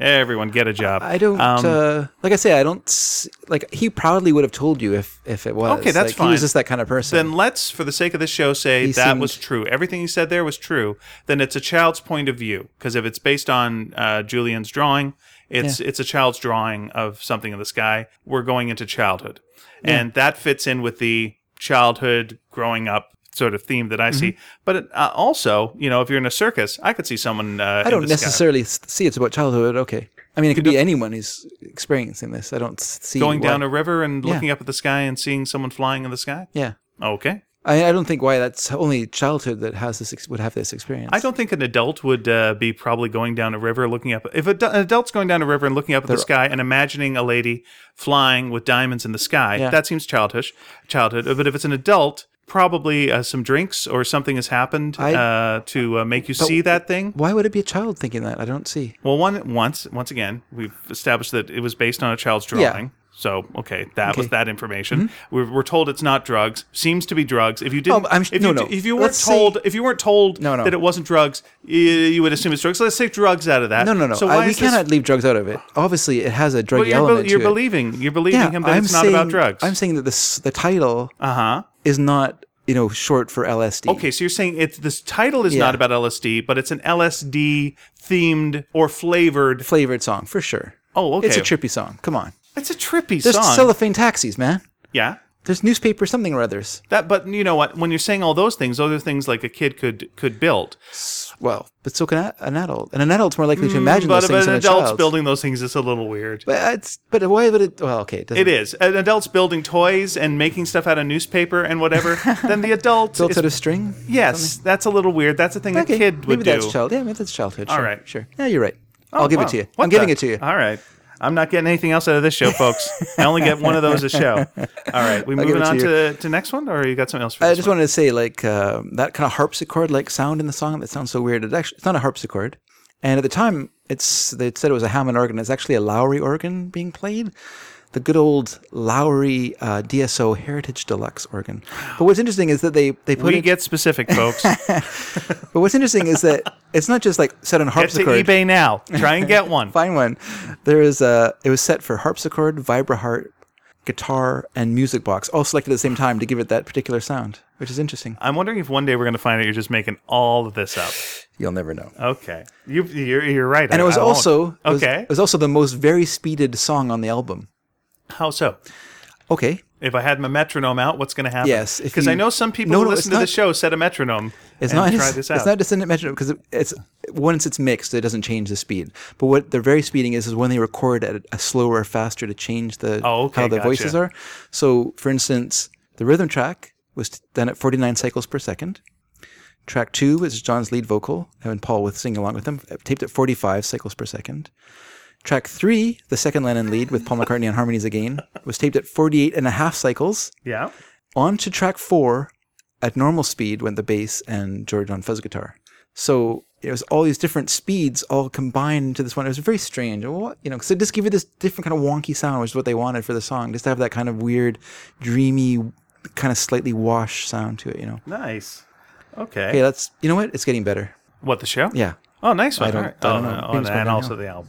yeah, uh, getting better all the time. This this feels to me. Uh, I mean, and obviously I know that John Lennon threw in the uh, couldn't get much worse, but like this feels like a nice little fun back and forth between you know Paul and John, kind of Mm-hmm. Yeah. heckling almost from the Yeah. side. Yeah. Yeah. And then it has a sort of weird confessional moment where he's talking about he used to beat and uh, mistreat his woman. And Now, was that something that uh, that Paul is on record for doing as well as John? Or no, just John. just John. Yeah. I mean, that's again. I think Paul was also a, a male chauvinist jerk of the time. I Yeah. mean, at the time, he would have been seen as totally normal for someone to, you know, want someone to cook for him. But, sometimes normal is not a good thing. Um, whatever. it's it's true. Uh, so uh, in in this one, this this is one of those growing up songs. It feels like it's like Mm-hmm. I used to be this, but then as I'm getting older, perspective change, and you got to admit it's it's getting better. Yeah. you know, even even if. Yeah. Even if your perspective is then that you know because it couldn't get any worse, but no, you've just uh, you've stopped being that guy that's just angry all the time, which Yeah. is what you are when you're young. You're just frustrated and angry, and and then uh, things change as you get a little bit older. The- as long as you take the right perspective, because you could also be the John Lennon in that. The phrase itself, "it's getting better," came from Jimmy Nicol, who was uh, we've mentioned before. He was hired to be the drummer for the Beatles when Ringo fell ill with tonsillitis the day before their Australian tour, and so they had to quickly hire this guy, and he had to quickly learn the repertoire, and he got thrown into the deep end and became the Beatle drummer on tour. And they would say to him. How's it going, Jimmy? And he'd say, "It's getting better." Probably with his eyes really wide, slightly panicked look, like he wanted to dart and hide. While wearing a Ringo mask. That's right. It's the only way they won't tear them apart. So that's where the so I guess Paul was probably remembering that and sort of chuckling at it and started the song. And then there's a great story um, at about the same time they were doing the vocal session, and uh, John was talking to George Martin, and he was just he was saying he wasn't feeling very well, and and he was kind of looking around, looked kind of dazed, and George was like, you know, John, maybe you should go up on the roof and just have you know some fresh air, and that might make me feel better. So he just kind of guided him to the door and just let him go upstairs to the roof of the Abbey Road Studios. And then uh, Paul, I guess a little later, goes, "Where's John?" And George's like, "Oh, I just he wasn't feeling well, so I let him go upstairs." Well, Paul knew that John was tripping on acid, and he was up on the roof. So he and George went. George Harrison went tearing upstairs to the roof to bring him back down because there's no railings or anything up there. Yeah. So they were afraid that he would have just gone right over the edge. But yeah, he meant to take an upper, I guess, but actually accidentally took acid instead, and so uh, yeah. He was okay. Good stories. Yeah. Fine. right, Fine, besides the fact that he was tripping. But you know, actually, the Beatles did not do drugs while they were recording. They did not record while That'd they were. foolish. Yeah, that's exactly right. Because they're professionals. Well, also you take all right, guys, everyone uh, listening and gals, don't take drugs. But if you do take drugs, take them to inspire you. Don't take them to write. Because if you've ever written anything while you're on drugs or drunk or after you've just woken up from a nap and wrote down that good idea, you know that's gonna like don't don't be recorded. It's not a good idea. Okay, uh, moving on to one of my favorite songs about home repair, uh, fixing a hole. Oh, did you know this is about heroin? What That's that was rumor. I don't think so. I think was that really a rumor? it was rumored at the time. Yeah, Okay, explain how this is about heroin. because it's a hole, like you're but putting a hole in your arm. Okay, and how is the rest of the I uh, don't- I don't know. fixing the cracks and all that stuff? How's have no that all about? You got eczema. You're also putting a little something on there. Because it actually was. Paul McCartney says it was referring to him doing his own repairs on his. He just bought a farmhouse in Scotland, or Mm-hmm. he still has a farmhouse in Scotland. He just bought it, and so he was doing repairs to it. He was fixing, literally fixing holes. Yeah. and thinking about being a Beatle, thinking about you know his life and stuff like that. And that's But what you stop your mind from wandering where it'll go because you're focusing on something real. That's right. Yeah.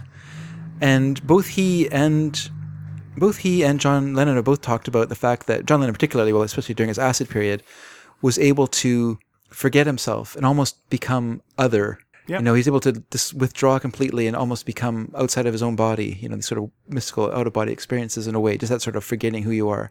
I'm sure you've done it too, where you just Mm-hmm. zone out to such a point that you hardly exist in- at all. And so that's, That's kind of something. That's something you also do with meditation. Mm-hmm. Yeah. and so, yeah, he's sort of talking about that, I think, as well. It's that, you know, reality focuses you on real things. That's know. right. Yeah, and that that feels like a bit of a you know, and maybe I'm I'm pushing it for this one because I can't think of how this is circus. Uh, but this feels like a little bit of a growing up song too. It's Okay. like it's not stressing about the other things. It's just just focus and fix some stuff. The significant thing about this song, in terms of Beatles history, is it was the first song that was recorded outside of Abbey Road Studios. Oh, where was it recorded? It was recorded at Regent Sound, and uh, because uh, the Beatles were um, disorganized, and they called George Martin that day and said, "George, we need the studio," and George said, "You know what? It's booked.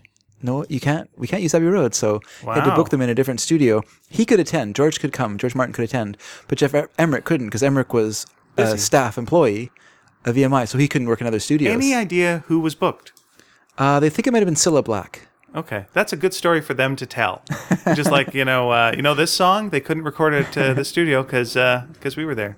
Yeah. That's a that's a neat uh, neat little song. Yeah, fixing a hole, just nice simple song. Does the job, cleanses the palate a little bit. Moving on in the album. The other little story of the yeah, it's basically the other little story on this is that uh, Jesus was there when they recorded this.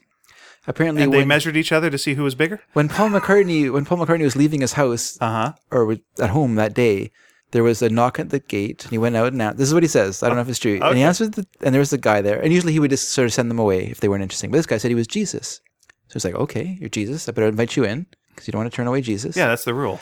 And so um, he invited him in. They were talking for a little bit, and he's, you know, and then he's like, you know, I have to go to this recording session. Do, do you want, do you want to come along?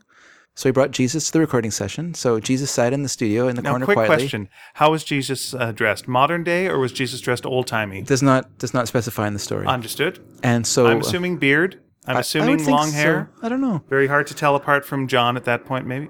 I, I think somehow I think that all the people who thought they were Napoleon didn't really dress in Napoleonic gear. Just- Okay. but I'm just assuming if Jesus was there at that time, he would probably dress in the style of the day. He would not dress old timey. yeah, he wouldn't be wearing like Jesus wrapping. in the day of Jesus did not dress like a caveman. No. you know. So there. Okay, so uh, no reason to. So Jesus shows up at the studio. Yeah. First, he shows up He at Abbey there. Road by mistake. He goes, "I thought you guys would be here." It's like, no, we weren't booked there. And it's like, oh, okay. So Jesus goes to the other studio with Paul, and uh, how long did he stay? I think just for the session. And everyone was game. I guess everyone seemed to have a good chuckle about it. Now, Jesus in no way said anything during the session. We cannot hear Jesus on that track. No, you cannot. Well, you know what? And this was fixing a hole. Yeah. Well, he's a carpenter. Of course, he'd show up for that song. Sure, would. That would be his favorite It song. makes sense. Doing repairs around the house. Sure, he knew they were recording it. He's Jesus. He knows that. Of course. Okay. All right, she's leaving home. That was that was okay. That might be my favorite bit of trivia. I uh, I'm bumping it up to that one. Mm-hmm. Now now she's leaving home. Uh, this does fit into me because this feels th- This is your circus one. well. This is both. Oh, This is making the choice to uh, to grow up and leave the family, but And run away and join a circus. Exactly. That's what it is. Because why do you run away to join the circus? Because your life is boring Yeah. and you want to go and have fun. And that's what she's doing. She's leaving home, not for any abuse, not for anything terrible, Yeah. uh, not it's unlivable at home. Yeah. She just wants to have fun. And, and that's the one thing she does not have in her in her regular life is her staid British boring beans on toast uh, coddled eggs life and so off she goes uh, like uh, to join marry a man from the motor trade. So she's marrying a car dealer. no is she marrying him Yeah. Do they say marry I think they say to marry a man from the motor trade. I'm going to take a look at the lyrics while you Okay, tell well, you- trivia. Sure, I'll tell you some. I'll tell you some trivia. So this is actually based on. Hey, a- Dave, do you have any trivia? On Oh this? yeah, this is based on a true story. Actually, it was an article in the Daily Mirror that Uh-huh. uh, Paul McCartney was reading, and so we just thought, oh, this is interesting. And at that point, she hadn't been found, so she just had disappeared. She Oh, okay. she was, been, was missing for ten days before she was found. She she did make the mistake of telling the real live person made the mistake of telling uh, who um, who she was going out with, so they were able to track her down that way. No word of a marriage in this. She's meeting a man from the motor grave. Her name was Melanie Coe. Okay. And the interesting thing was is that she actually met Paul McCartney three years earlier because she had been chosen uh, as a prize winner at a dancing contest by Paul McCartney on Re- on uh, on Ready Steady Go. Oh, neat. So she he had already met this person who inspired this song that he wrote for Sergeant Pepper. And and when did he say that she was the inspiration? Was that like uh, later on? He Yeah, much this? later on that yeah. Oh, okay. She must have been thrilled by that. Yeah, it would have been interesting. The other, the, to me, the sad part of this song is this is also a song that George Martin was kind of snubbed by Paul. Like Paul wanted George to do the uh, string arrangement for it, and George was terribly busy and couldn't do it right away. And so he told Paul, "Well, you just have to wait, and then I'll do it." And Paul said, in his typical Paul McCartney impatient way, uh, insensitive way, he just kind of he just hired someone else, this guy named Mike Leander, to come in, and he did the string arrangements for the song. And George was very hurt by it. Actually, George Martin was Oh. terribly hurt by it, but he still conducted it and record, did produce a session, and everything. And he said it was a good arrangement. Like he just did a few minor changes to it, uh, and but yeah, I think he was his feelings were hurt, and Paul McCartney couldn't understand why. Because he's Paul McCartney, you know. He's just, you know, I'm in the middle of doing something. I Yeah. need to get it done right now. Yeah, there's other stuff to do. Uh, looking at again, lyr- looking at the lyrics, meeting a man from the motor. Oh, it trade. says meeting a man No from word, no Oh, word about marriage. Okay. So, uh, like, since the whole point is like I'm going to go and have some fun. Yeah. I don't see her getting into a marriage unless that's the ironic twist is that she's just getting in the same relationship her folks were in, and the cycle continues. You could you could look at it cynically that way. You know, and the you know, but uh, but I just took it as like she's she's going off to have fun. The actual man she ran away for was going to be a croupier, or was a croupier, Okay, which is a dealer of cards. a dealer of cards. That's right. Okay, Yeah, dealt many times to James Bond. Yes. So next song, being playing baccarat. Benko, I, I, yeah, until until later where they went, people don't get it. Poker, poker. being for the benefit of Mr. Kite. I love the title. I love being for the benefit of Mister Mister Yeah. Kite. Because- and, and now we're full on circus. Like this is the most circusy you like. You could hear this song on a merry-go-round. Mm-hmm. Yeah. Like this is just uh, this is pure uh, trippy circusy. You're on a trapeze, just going. Mm-hmm. Yeah. Well, as part of John's at the time tendency to write what was happening around him, um, when they were in uh, Kent doing the, um, I think it was Kent, doing the um, filming for the Strawberry Fields Forever promo, he found this circus poster in an antique shop.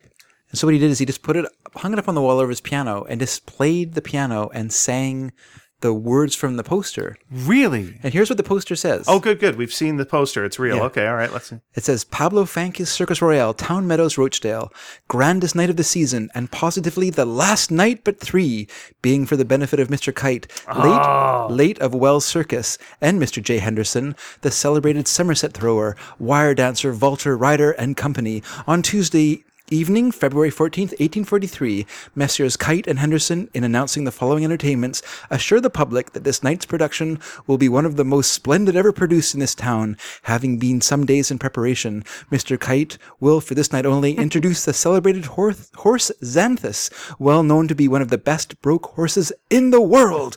Mr. Henderson will undertake the arduous task of throwing 21 Somersets on the solid ground. Mr. Kite will appear for the first time this season on the tightrope when two gentlemen amateurs of this town will perform with him.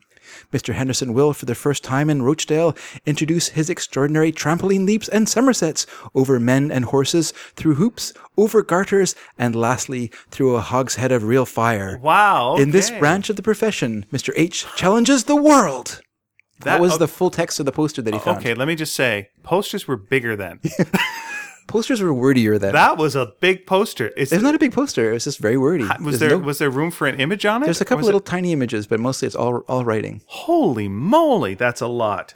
That's a lot of writing. Okay, that's uh, that's amazing. That's amazing. And so yeah, he took that poster and he just sang. You know, he did change a little bit, added Henry the Horse, Dancing the World, and stuff like that. But mostly it's taken, you know, from that poster and, and just. So that's why that's another reason why I think Lucy in the Sky with Diamonds was inspired by a drawing. Yeah. Because at this time he just seemed really to be inspired by just taking things and finding things and, and, incorporating them into his music, you know. And so yeah, I'm gl- I'm glad you didn't tell me that this song was about drugs. I'm glad. it was banned though because of the Henry the Horse line. Ex- oh, because horse Henry drugs? and horse are both both slang for heroin. Oh, So ridiculous. Come on. Yeah. So Okay. ridiculous. Nope. Nope. That's reading way too much in it. And um, yeah, so Now, have we flipped the album at at, at any No, point? not yet, not yet. Okay. so um, this is the final song of side one. This is the seventh song. Oh, this is a heck of a song to end with. Okay. Yeah. So yeah, he asked George Martin. He said, "I want it to sound like a circus. I want it to have a circus carnival atmosphere. I want to smell the sawdust on the floor." Yeah, you what taste the popcorn. Yeah. And so yeah, when they started it, you know, it has that great bass, that kind of great boom bass sound, and and Ringo's drumming is so great in the song with his kind of drawn out, uh, drawn out cymbals, and then the way he plays the the snare. But most important was what George Martin he well George Martin tried to find a steam calliope that they could rent for the to play play in the studio. But there were no manually controlled ones available. All of them were we used punch cards. All right. So they just were like giant old fashioned player pianos where you just put a card in and it would just play you know, almost like a music box. It just Yep. plays by the by these cards.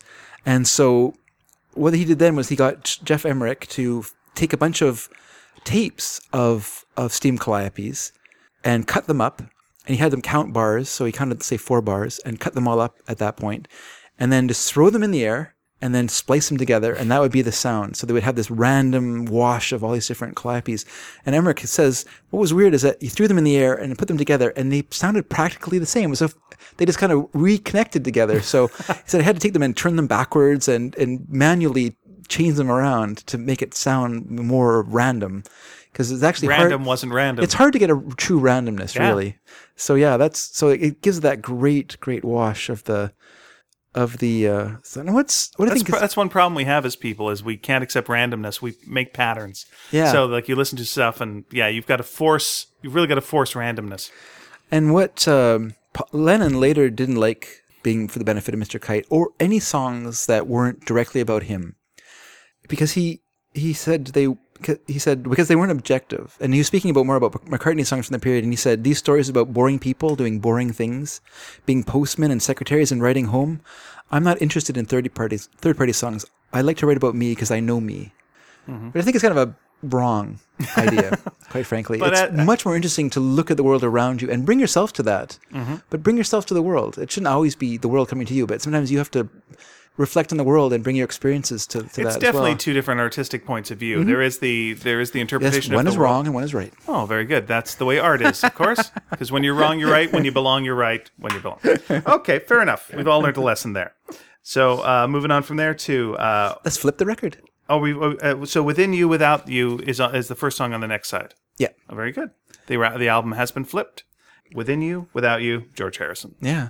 Boy, this this is song? George Harrison. Yeah, very this much is so. really George Harrison. Uh, this song feels like they had it from Revolver and just put it on this album. Like this feels like this one doesn't necessarily fit on this album. It's definitely a George. Yeah. and and I like to hear from George and good for George. Yeah. but I, you could slip this one on Revolver real easy peasy and it would fit in perfectly with that. Mm, Yeah, probably.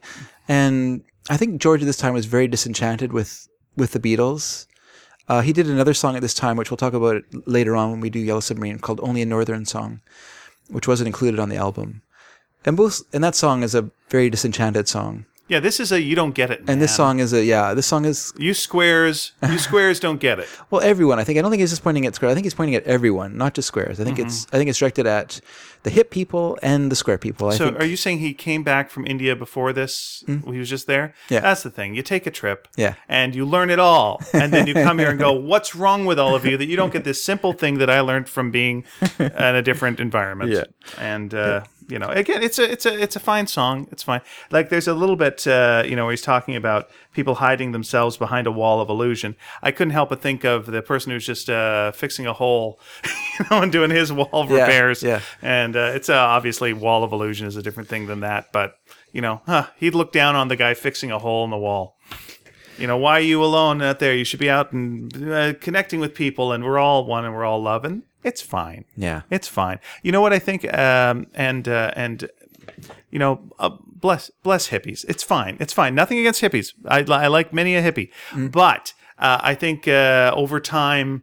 Uh, this kind of stuff I just heard a bit too much, and then it went nowhere when you saw their actual actions. Like if I saw someone who who said this kind of stuff and then lived this kind of stuff, and maybe George did, that's fine. Uh, then I'd have more tolerance for it. But me, just just personally, it's okay. Yeah, that's great. hmm Yeah, we could, I guess, if we all. hmm yeah, we're all. Yeah, okay, good. And that's me. So it was written written by him on a harmon- harmonium. Do you know what a harmonium is? I do not, but It's I a- don't know any of these instruments Oh, you're okay. talking about. It's a it's a What's wrong with a guitar? I say. it's a pump organ. That's basically Oh, what it is. So you play it with you pump with your legs and you play the organ. You make your own make your own uh, bellows. And so yeah, he's playing it at his friend Klaus Voormann's, who we know because he designed the revolver sleeve. Okay. And was a friend from Hamburg. Found discovered kind of discovered the Beatles for for the German friends. And uh, yeah, I guess they're talking about the spiritual, you know, the kind of spiritual vacuum of modern life, and that's where the song kind of came from. And as usual, didn't have a title for a long time. This is called India. This is George. George Yeah, could not think of song titles. And um, yeah, so he hired, um, brought in musicians from the Asian uh, Music Center, and basically, you know, obviously it's all it was all Indian musicians for the longest time.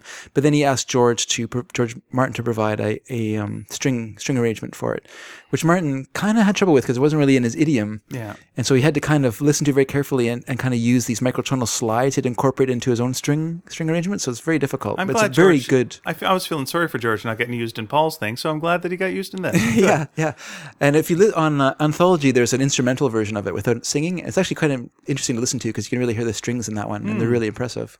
Yeah, I, I wish. Sorry, I'm wishing like that uh, Jesus had shown up for this one. yeah. I would like to have uh, heard his perspective on this song. I'm like, yeah, right. So then, um, and then the laughter was added by George Oh, okay. from the album, volume volume uh, six, applause and laughter. Well, the tape, the sound effect tape, anyway. All right, so let's move on to uh, when I'm 64, and it's a good little break. The having the laughter, I was think was actually a good idea. Yeah. It's kind of it kind of takes the edge off that song, and it it kind of guides you into the into the next songs in the album. It's almost like okay, I'm done. Into the next, you know, and now it's time for when I'm 64. I was looking up uh, what the life expectancy was of someone living in the UK uh, at that point, and life expectancy for a lady was uh, 74. Life expectancy for a man 67. So 64, you're almost knocking on uh, on death's door. so it's very different uh, age wise. Yeah. You know, when you go like, it was weird that they've long since passed that age now themselves for real. And you go like, Paul McCartney's still doing like hit songs. He just had a hit song. He's still doing his thing. Yeah. All these people you roll, uh, they were talking about earlier, the Rolling Stones, the Who. It's very different being 64 now than it was 64 in the 60s. yeah. Yeah. Well, his father, Jim, turned 64 in 1966, the year this was recorded. So that was kind of the Oh, okay. what made him think of it. Because actually, it was a very old song. It was a song that they used to play in the cavern uh, when the amplifiers, if the amps broke down, because there would be power outages all the time from the incredible amount of moisture in, in the cavern, it would cause uh, uh, shorts. So, and then all the power would go out, so they would have nothing. And so sometimes he'd they would just play this song as a kind of a joke song, you know, and then I guess when his dad turned 64, it kind of reminded him of it, and they thought it would be kind of fun to have this little bit of a pastiche, you know, to add some more variation to the album. And it was the second song they recorded. So after they the monumental or what during the monumental Strawberry Fields recordings, they did this light, light Yeah, little. it's nice, simple. Yeah, know, it's a little. song. It's a little wafer thin mint. Yeah, it's and it's a it works as a comedy song as well. Mm-hmm. Sure. you know, and uh, yeah, it's it's it's really well paced, And- It- it's one of my favorites. and also it's at the time there was already like um, the new vaudeville band with Winchester Cathedral and the Bonzos, of course, doing these musical invo- you know songs from the twenties, you know, uh, Jollity Farm and stuff like that, were very popular. So it was kind of part of that scene Totally as well. Totally fits into that. Yeah, it totally does. And then I wonder if uh, he sing. I wonder if Paul sings this song still at concerts. yeah, I don't know. It would be weird, wouldn't would it? be wrong. Back when I was sixty four. Yeah. Okay. doesn't doesn't scan any longer. No. And so yeah, two two B flat clarinets and one bass clarinet for the for the arrangement that George, that George Martin did. And then when it was mixed, it was mixed once, and then Paul McCartney said, "You know what? I don't like it. Scrap the mix. Let's do it again." And then they sped it way up, like it's really it's like sped up uh, like a, like up a whole semitone. So it's super fast. Like George Martin, when he was listening to it, he goes, "Did we did we do this as fast?" like he couldn't believe how how fast it sounded. And uh, yeah, so um, so there you go. Yeah, it's very, very. Yeah, it's a very, very sweet song. It's good. And again, you're right. It is a. It's a young person's perspective of what being old. I just want to. I just want to say one thing about speeding up vocals, Please. Which I maybe should have brought up when we were talking about rain, which is really hard to speed up vocals because if your voice has any kind of quaver Mm-hmm. or you sing with a vibrato, it speeds up with the speeding up of your voice. So all these imperfections in your voice are magnified by the by the very speeding. So they had to be really spot on with their singing in order to do those sort of things. Well, I know that uh, when you listen to our podcast on, say, an iPod or what have you, you have the option to double the speed. Mm-hmm. Okay. So if you want to test that theory and listen to this show like in just one hour, uh, hit that button and see if uh, see if Dave's correct. Go for and it, we Dave. do sound uh, sound a little crazy. All right, uh, going on to "Lovely Rita," a song John Lennon apparently did not like, according to uh, according to Dave. Yeah, because one of one of McCartney's novelistic songs that I think later Lennon later came to not like it. I think at this time he was perfectly fine with with Paul's songs. I mean, you know, his artistic ideas changed over time. So, and in fact, he probably would have recanted on his feelings and loved the song later on. And know. it's a, and you know we've I've heard the song so much that I don't quite get the humor of it as much as I would if I was hearing it for the first time. Mm. But I think it's yeah, it's uh, probably a pretty funny song. You know, this uh, really sweet love song, but it's Mm-hmm. about just a, a meter maid that you've just seen. You Well- know, just someone someone uh, checking the meters. But it started as a because it actually happened to Paul McCartney. He did get a ticket from a lady. Her name was was Mita Davis. M okay, E T A. And so, and he was mad at her. So he started writing this song that was like a satire of authority. It was like a put down Uh-huh. of this of this Rita meter maid. And he's like, you know what? That's not that's not nice. Let's not at all. Let's hey, make it into hey, something- Hey, rich guy, famous Yeah, guy. exactly. You know, you're putting down the working person who's just doing Yeah. this, doing their job. So he he decided that she should be loved. And so- Smart, Mm-hmm. smart twist. yeah. Yep. And so yeah, and I just like the fact that it, it just kind of speaks to the inclusiveness of the album once again. That, that even a figure of authority, like a, someone that people love to hate, the the meter maid. Now, how does he know her name? Did he just look at her name and I remember guess because it she tell the story maybe she wore a wore a tag. And, yeah. I guess the name the Yeah. name Mita and her na- and she's a Mita. ma- I guess Yeah. that would stick in your head for yeah, sure. yeah.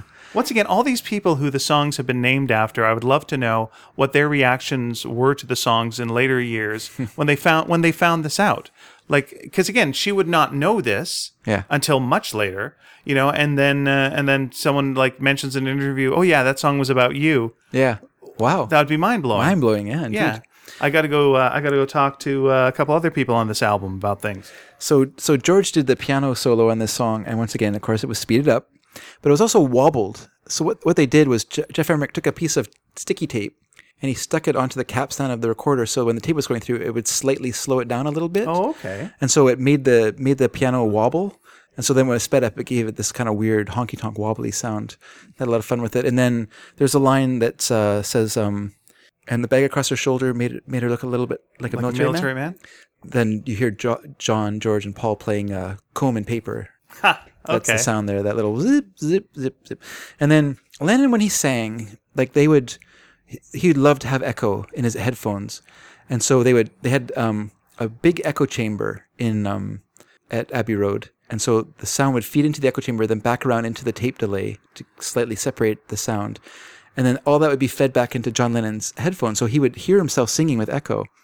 And so, of course, he's doing the backing vocals for this song. And then when it got to the playout part, he started doing the whole and doing all those noises and Yeah. stuff like that because he could hear the echo and it was fun and making all these fun noises and stuff like that. So that's why that's there. Now the is that old uh, dirty old man types? I don't type know what sound? he was doing. I think that's what I always kind of assumed. Yeah, yeah, probably. Probably. It's John. It's John.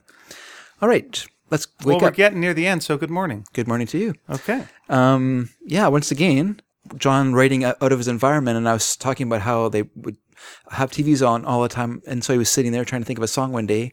The TV was on, heard this Kellogg's cornflake commercial, and that gave him the idea for "Good Morning, Good Morning," It reminds me a lot of Good Day Sunshine. which is like, but it's sort of the anti "Good Day Sunshine." I gotcha. Yeah. Yeah.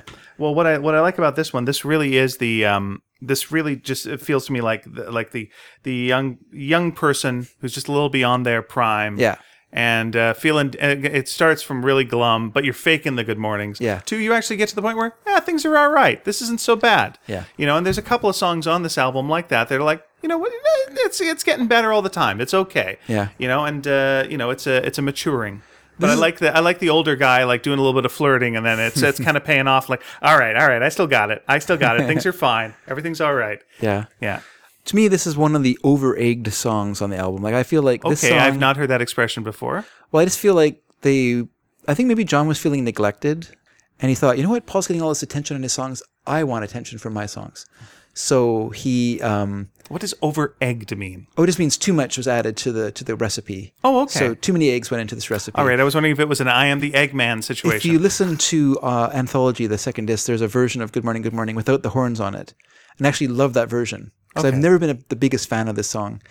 And, uh, but I love that version of it without because I feel like the horns make it even, because it's a very weird kind of stumbly song. It has a really weird beat. Like you can actually like put like a time signature to it, I don't think, because I think that they were really just winging it in the in the in the studio and just whatever was happening and they just kept slowing down and speeding up and that's what they wanted you know and so then uh, John decided, you know, what this song really needs it needs horns in it. So they hired this band called Sounds Incorporated, who are well known. They did like this great version of uh, the Hall of the Mountain King, the Grieg uh, classical piece. There, there's a that was kind of the thing. They would take classical things and kind of make them into a beat song, but they just were like a horn. And so they they were brought in and they did like this big, you know, brass thing that uh, George Martin arranged. But I really I don't like it. All I right. prefer it without it. I That's think it's okay. down. And the other thing, Lennon wanted to end the song with animal noises. Now, Geoff Emerick says that he was instructed by Lennon. He wanted to have the sound of animals escaping, and each successive animal should be able to eat or frighten the animal that came before it. now, thematically, how does that work with the song?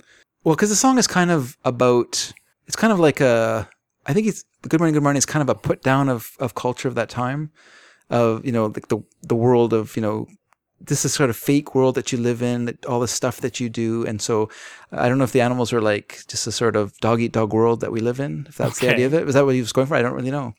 Yeah, I don't so- quite understand where that would go. Like, it feels like someone who's changing their perspective, and now they're No, no, no, that's not what he intended at all. Oh, what did he intend? He intended it as like like it's like a you know you idiots kind of a song. Oh, well, screw that. then you know what, Dave? It's funny that you took it that let me tell you. Let me tell you this. I really dislike that song. Then that is a cynical, cynical, Yes, it's a very cynical song. song. It was a cynical. That's uh, But that was Lennon. Lennon was a cynic. You know, for all his behind all his hippie facade, Yeah. he was a very, very sharp, sour person. Well, I don't know. I mean, it feels like it feels like there's always the battle between the Yeah. the, the cynic, you know, and the loving and the loving person. And I, I guess true. I always like to think that the in the end the uh, the uh, empath- empathy wins. And in this in that song, it feels like a guy who's you know is putting on the fake. He's he's faking it. But then the little things in life. You know, uh, turn him around by the end. But you're saying like, ah, but screw that guy is what you're saying. Is is the is the impression by the end, and he should get eaten by zoo animals. I guess so. Boo. I Okay, know. I say I boo don't know to if that. That's what he meant. I don't think he meant the guy should get eaten by because it starts with a cock crowing, Yeah, because it's morning though. and then it, it's And then if it's a cornflake then it has a then it has a cat mewing, Uh-huh. a dog barking, Right, things you'd have in a horses neighing, Yeah, farm. Mm-hmm. sheep bleating, lions roaring, elephants trumpeting. Oh, is it? Okay, well, Then it has the sound of a hunt, a cow mew- mewing, and it finally ends with a hen clucking. all right. Maybe you'd throw the animals at the end. By the way, all these sounds were taken from the Abbey Road effects Tape Collection, Volume 35, Animals and Bees. That's what it's called, Animals and Bees. I hope you're all- and yeah. Mm-hmm. Volume 57, Fox Hunt. okay, everybody, I hope you're all writing this down. Yes, please. There's a quiz at the end of the entire podcast All right. series. Okay. We want I you. We want you to assemble your own. Um, like, uh, give a give us uh, v- verbal letters. Uh, you know, record little MP3s, and please assemble them with these sound effects in in the letters to us. Emerick says it wasn't an accident Martin thinks it probably was, but the hen clucking, the final hen clucking, matches the kind of matches the guitar that starts off the guitar that starts off Yeah. Sergeant Pepper's Lonely Hearts Club Band reprise or reprise, however you say that word. Yeah. So once again, those lucky little chances, That's things right. that happen with editing, and so we go into Sergeant Pepper's Lonely Hearts Club Band reprise, which of course is great. Yep. It's great. It was. Makes you feel like the album's over.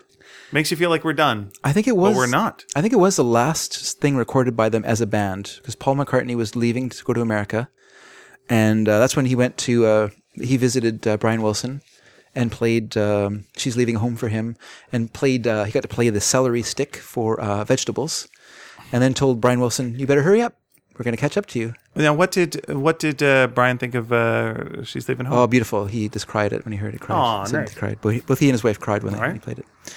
So yeah, he was leaving. So um, so it was one of the last things to be. Rec- it was one of the last things to be recorded. The last thing to be recorded as a band, and so um, and it was actually suggested that they do this by Neil Aspinall. He felt that if you have a if you have a hello, then you should have like a goodbye. If you have a welcome song, you should have a goodbye song. So Yeah. he thought you should have this little bit of a kind of a break between good morning, good morning, and or whatever the song was going to be, the, fi- the and and the final song. Well, they knew what the final song was going to be as soon as they recorded it. They knew a you know they knew a day in life was going to be the final song. Well, to me, this feels like the circus is leaving town. Okay. Like you've started, they've all come in. Now they've Yeah. all packed up, and we'll get to the last. We'll get to the last song, and mm. I, and and that to me is like the impact that the circus has had on town.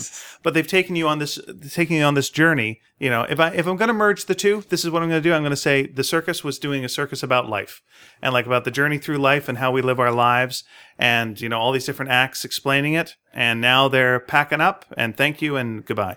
Yeah. So it was done. The song was completely done in one 11 an hour 11 hour session. They just recorded it. They didn't do any bumping or anything. They just recorded four tracks. Yeah. Played it like a rock band, and they actually recorded in Studio One, which is the huge orchestral studio at Abbey Road. They couldn't get into Studio Two, so they had to do this. Tight, Someone else was in there. Yeah, they had to do this tight, dynamic, you you know, a song for this tight little unit in the biggest studio. Oh, I would the- love to again know all the bands that bumped the Beatles. Well, you know, it's a busy studio. It could have been, you know, a bagpiper. You don't know. Like it just. And it feels like this was a very com- comfortable kind of thing uh, for them to do. Like, if you look at uh, recordings of them performing live at Blackpool, they love doing the fake kind of smarmy, you know, uh, imp- impresario uh, type thing. You know, lovely to be here. You all here. You know, you're. Yeah. the most beautiful audience we've ever seen. They love all that nonsense. Yeah, yeah. And so that's all thrown in here. Sure. You know, we'd love to take you home with us. you know, there we go, and we're back. It's true. Yeah. It's good. It's really great. Okay. Well, let's move on from that to the greatest song on the album. All right, interesting perspective. Tell me why, sir. Oh, it's just such a fantastic song. Well, it's fantastic in point- every way. Point made. I mean, how can you deny it's the most fantastic song? So, I do not deny. I So- would just like explanation why. and what I think is interesting about the song to me is that it was, uh, you know, recorded like a couple days after Sgt. Pepper or after Penny Lane and, and Strawberry Fields Forever were taken off the album. And they're like, okay, start again. And then Lennon, you know, sits down and just writes this brilliant song and just It's a very mature song. Very ma- mature, but it still it still has that you know still has that kind of LSD perception element to it. You yeah. know of of um, you know perception and re- and reality, reality in quotes, obviously that we've you know seen in songs like Rain and Your Bird Can Sing and blah blah blah. So you know it's got all that element to it, and I like Ian MacDonald says. I like what he says. He says he says it's about disenchantment with the limits of mundane perception. So the idea that you know the, the idea, and I, which I don't totally agree with, but the idea that acid opens your eyes to a broader view of the world and the universe and how it works and everything.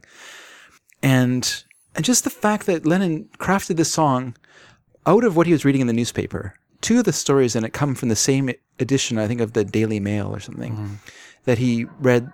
You know, one page has this story about Tara Brown, who was a friend of the Beatles and many other people. He was a uh, heir to the Guinness fortune, and he was he was a friend of the like I say, he was a friend of the band. He was a scenester. He was a user a user of drugs, and obviously Lennon thought he was probably tripping, but he drove his car through a red light and directly into a van and killed himself. and so, so um, that the first scene, you know, he's describing that scene, but it's interesting is he looks at it from the point of view of the spectators. So it's this detached view, this very impersonal, detached view of what might have been an emotional thing for him, being a friend of, of him. He doesn't have an emotional connection to it. He looks at it from this spectator point of view. And then the second verse is him at the premiere of the film How I Won the War. Uh, once again, it's viewed from a distance. You know, it's viewed by indifferent spectators or watching this spectacle of, of tragedy, you know, and so, you know, and, they, and he's not even interested in it because he's read the book. So it's this alienating effect of media as well, right? You know, and so then the third verse Uh, about the 4,000 holes in Blackburn was from a real article in the, in the newspaper. Is saying there's 4,000 holes in the roads of Blackburn, Lancashire. And according to a council survey, you know, according to a council survey, and then it said something that's, that's 36 and a half holes per person in Lancashire, or something like that. And so Lennon took that thing and which we thought was so hilarious, but he gives it this surreal element of how many holes can fill the air, but how, so how many, how much emptiness can fill a space, right? So what you have there is the emptiness of facts and the and trivialities that fill our lives. And so, yeah, and I think it was, so the newspaper was published on January 17th. The song was recorded on January 19th. So it shows how quickly he took that information and turned it around into the song Right. you know, that quickly. So, and then in the song itself, all that is inverted by the "I'd love to turn you on" part of it, right? So you have, so you have that element, and then you have this dreamy "I'd love to turn you on" that leads into this strange sort of awakening.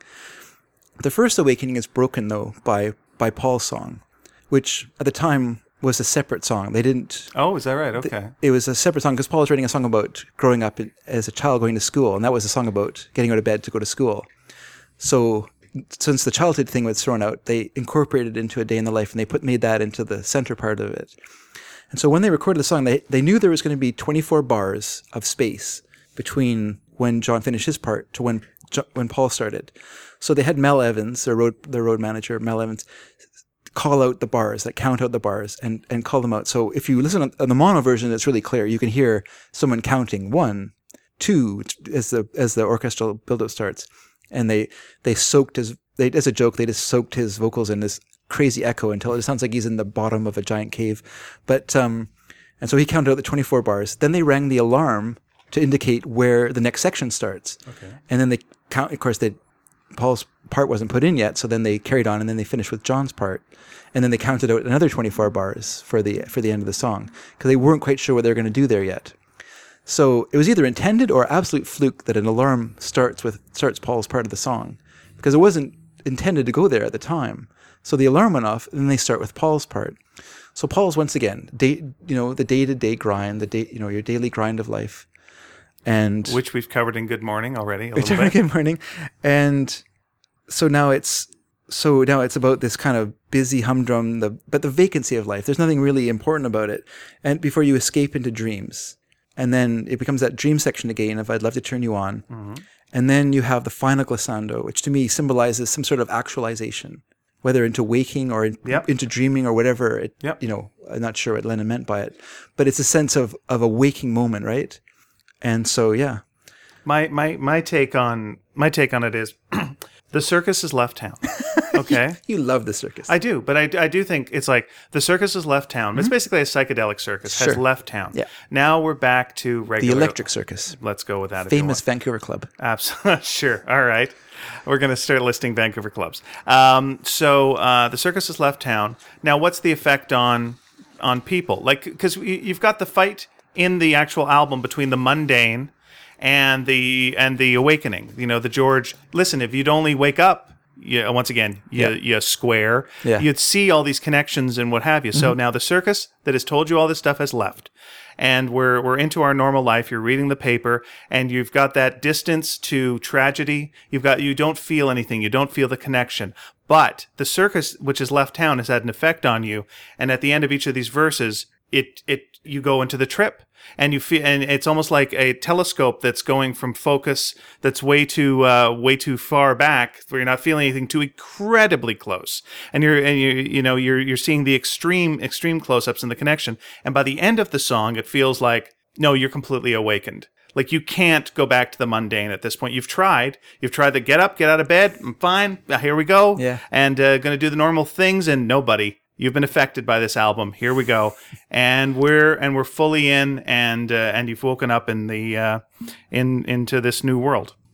Um, the circus has done its job, and not in a creepy Ray Bradbury way, but in a, in a good way. Well, there you go. So it was probably What do you think, folks? it was probably Paul McCartney's idea to, to do like the orchestral freakout and, you know, to have this sort of happening. And it was a happening. They had, um, he wanted to have like a full orchestra, 97 people. Right. George Martin being sane, chopped that down to 40.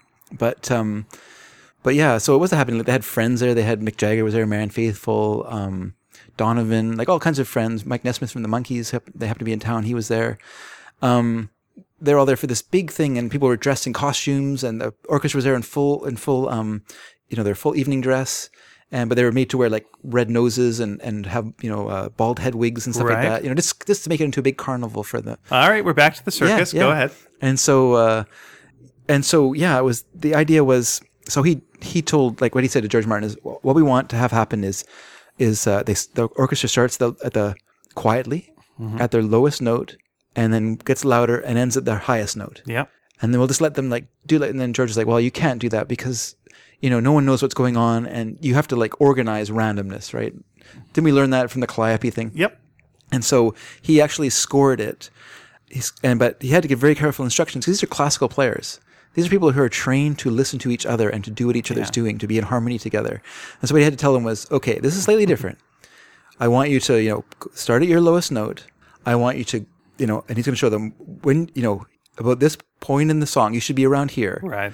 And at this point, you should be around here. And then I want you to end on the whatever note in the E major triad is the h- nearest the highest note that you can play. And so on that instrument, you know, particular instrument, because what he didn't want is like a chaotic tone cluster to start at the end of the song, and then they just would sound like the Portsmouth Sinfonia or something like that. You know, you don't know. Do you know who No, the I- Portsmouth? nope. Oh, okay. The Portsmouth Dave, Sinfonia. if I stopped you and everything that I didn't know reference wise, okay. Uh, we would have a very long show. The Portsmouth Sinfonia was like a group of like amateur musicians who didn't know how to they didn't know how to play their instruments, and they were brought together to play classical music. It was kind of a, a- Mm-hmm. Oh, okay. It was kind of an experiment in in pain, um, but they did do an album.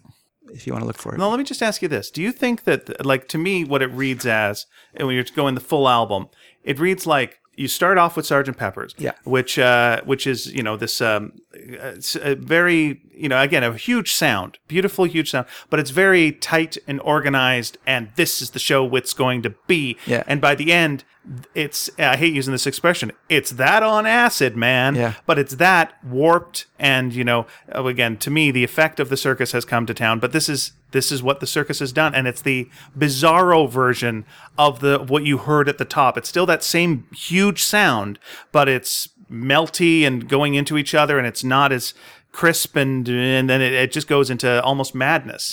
yeah.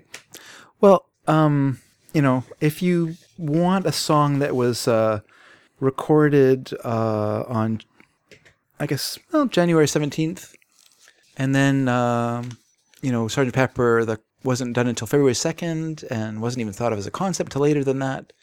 I don't know. I just I have trouble. Like, if you want to think of it that way, that's fine. Like, if that's mm. what it means. I just you. picture the whole band melting during this, you know, and just all melting into a glob, you know, by the end of it.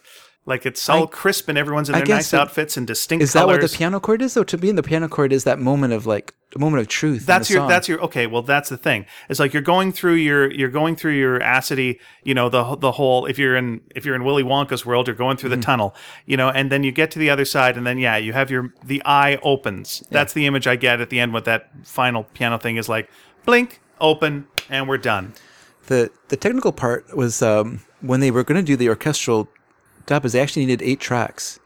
And abbey road did not have an eight track recorder. It didn't actually have an eight track recorder until 1968 they had them in um, the states but they did not have them in, in abbey road because of import restrictions and the high cost of bringing one in. They just were too cheap. So what so george martin had to go to ken townsend his faithful uh, studio tech and say you know what i need? I need a way for us to slave uh, two four tracks together so that they run in, in you know in synchron this synchronicity. That's not a word for that though. okay That's just a made up word by by Jung or something like that. well it, it was run- uh, it was also a so they were fairly, it was a- synchronized. it was, it was a fairly good P, a police album if i'm not wrong am i right everybody it's pretty good They were synchronized is the word we wanted to use. So then, would you quit that computer? Um, and so then, um, uh, what they did was, uh, so Townsend had to think about this, obviously, for half an hour probably. He's a brilliant guy. So what he did was, I don't understand how it works. I'm only going to explain to you what he did. please do So what he did, so he had one, he had one, they had the one that had two tracks on it, which was all the stuff they'd done that far.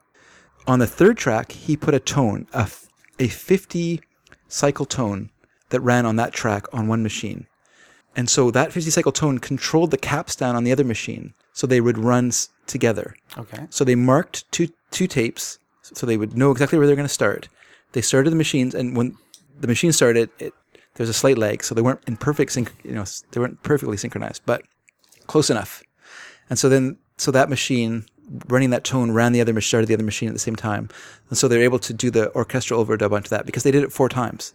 They didn't just, just do it once. The orchestra did it four different times All right. to get that huge mass. So, so what Paul wanted with eight- with with uh, ninety seven, he actually got one hundred and sixty. So, people playing that part, you know, It is an amazing way to end the album. Like it's it is amazing. But what's funny is that because they had all their friends and stuff there, yeah. their first thought was to end it on a on a sung note. So they had everyone gather around the mics and go hum, and it sounded just as lame as me doing that. Oh. Hum didn't sound good at all. So a little while later, they came. They came. They decided, you know, what we should do is pianos. So they, they had three pianos set up in the studio, and John, Paul, George, and no, John, Paul, Ringo, and Mal Evans all stood at the three different pianos and played uh, w- this one note, which was an E major. They had it took them nine takes to get it, so they all hit it together at the same time, and then they overdubbed that three more times, and George George Martin added a harmonium to it as well to kind of fill it out.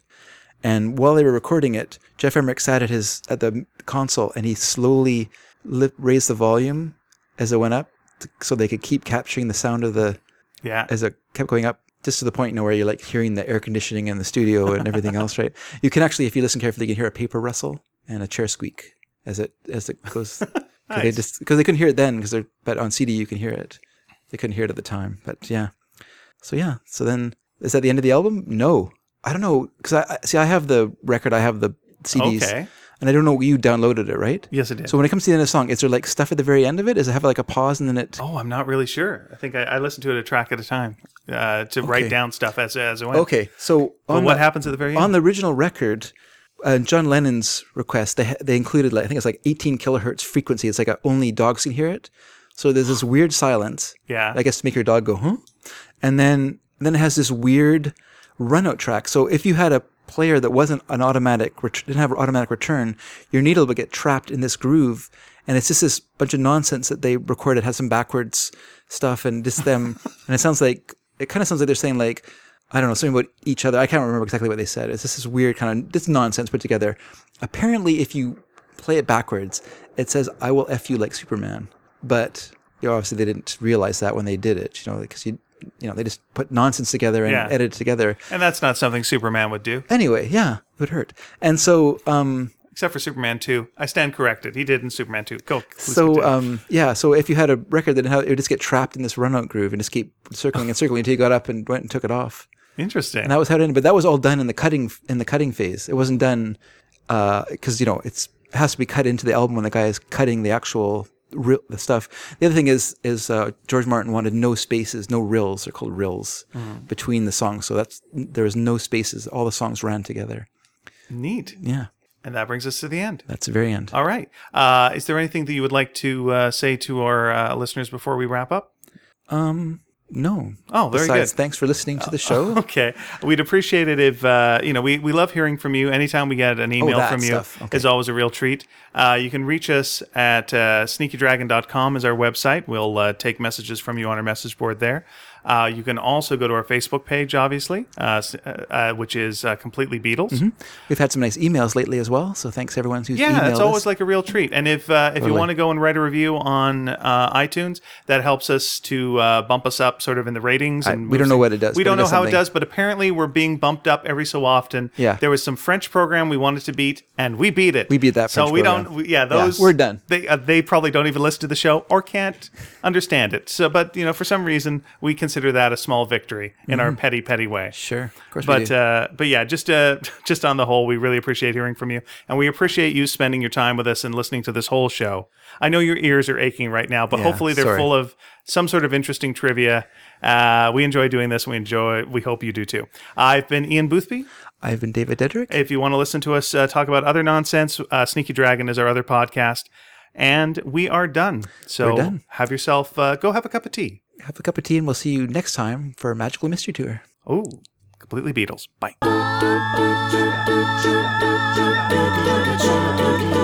Cheers.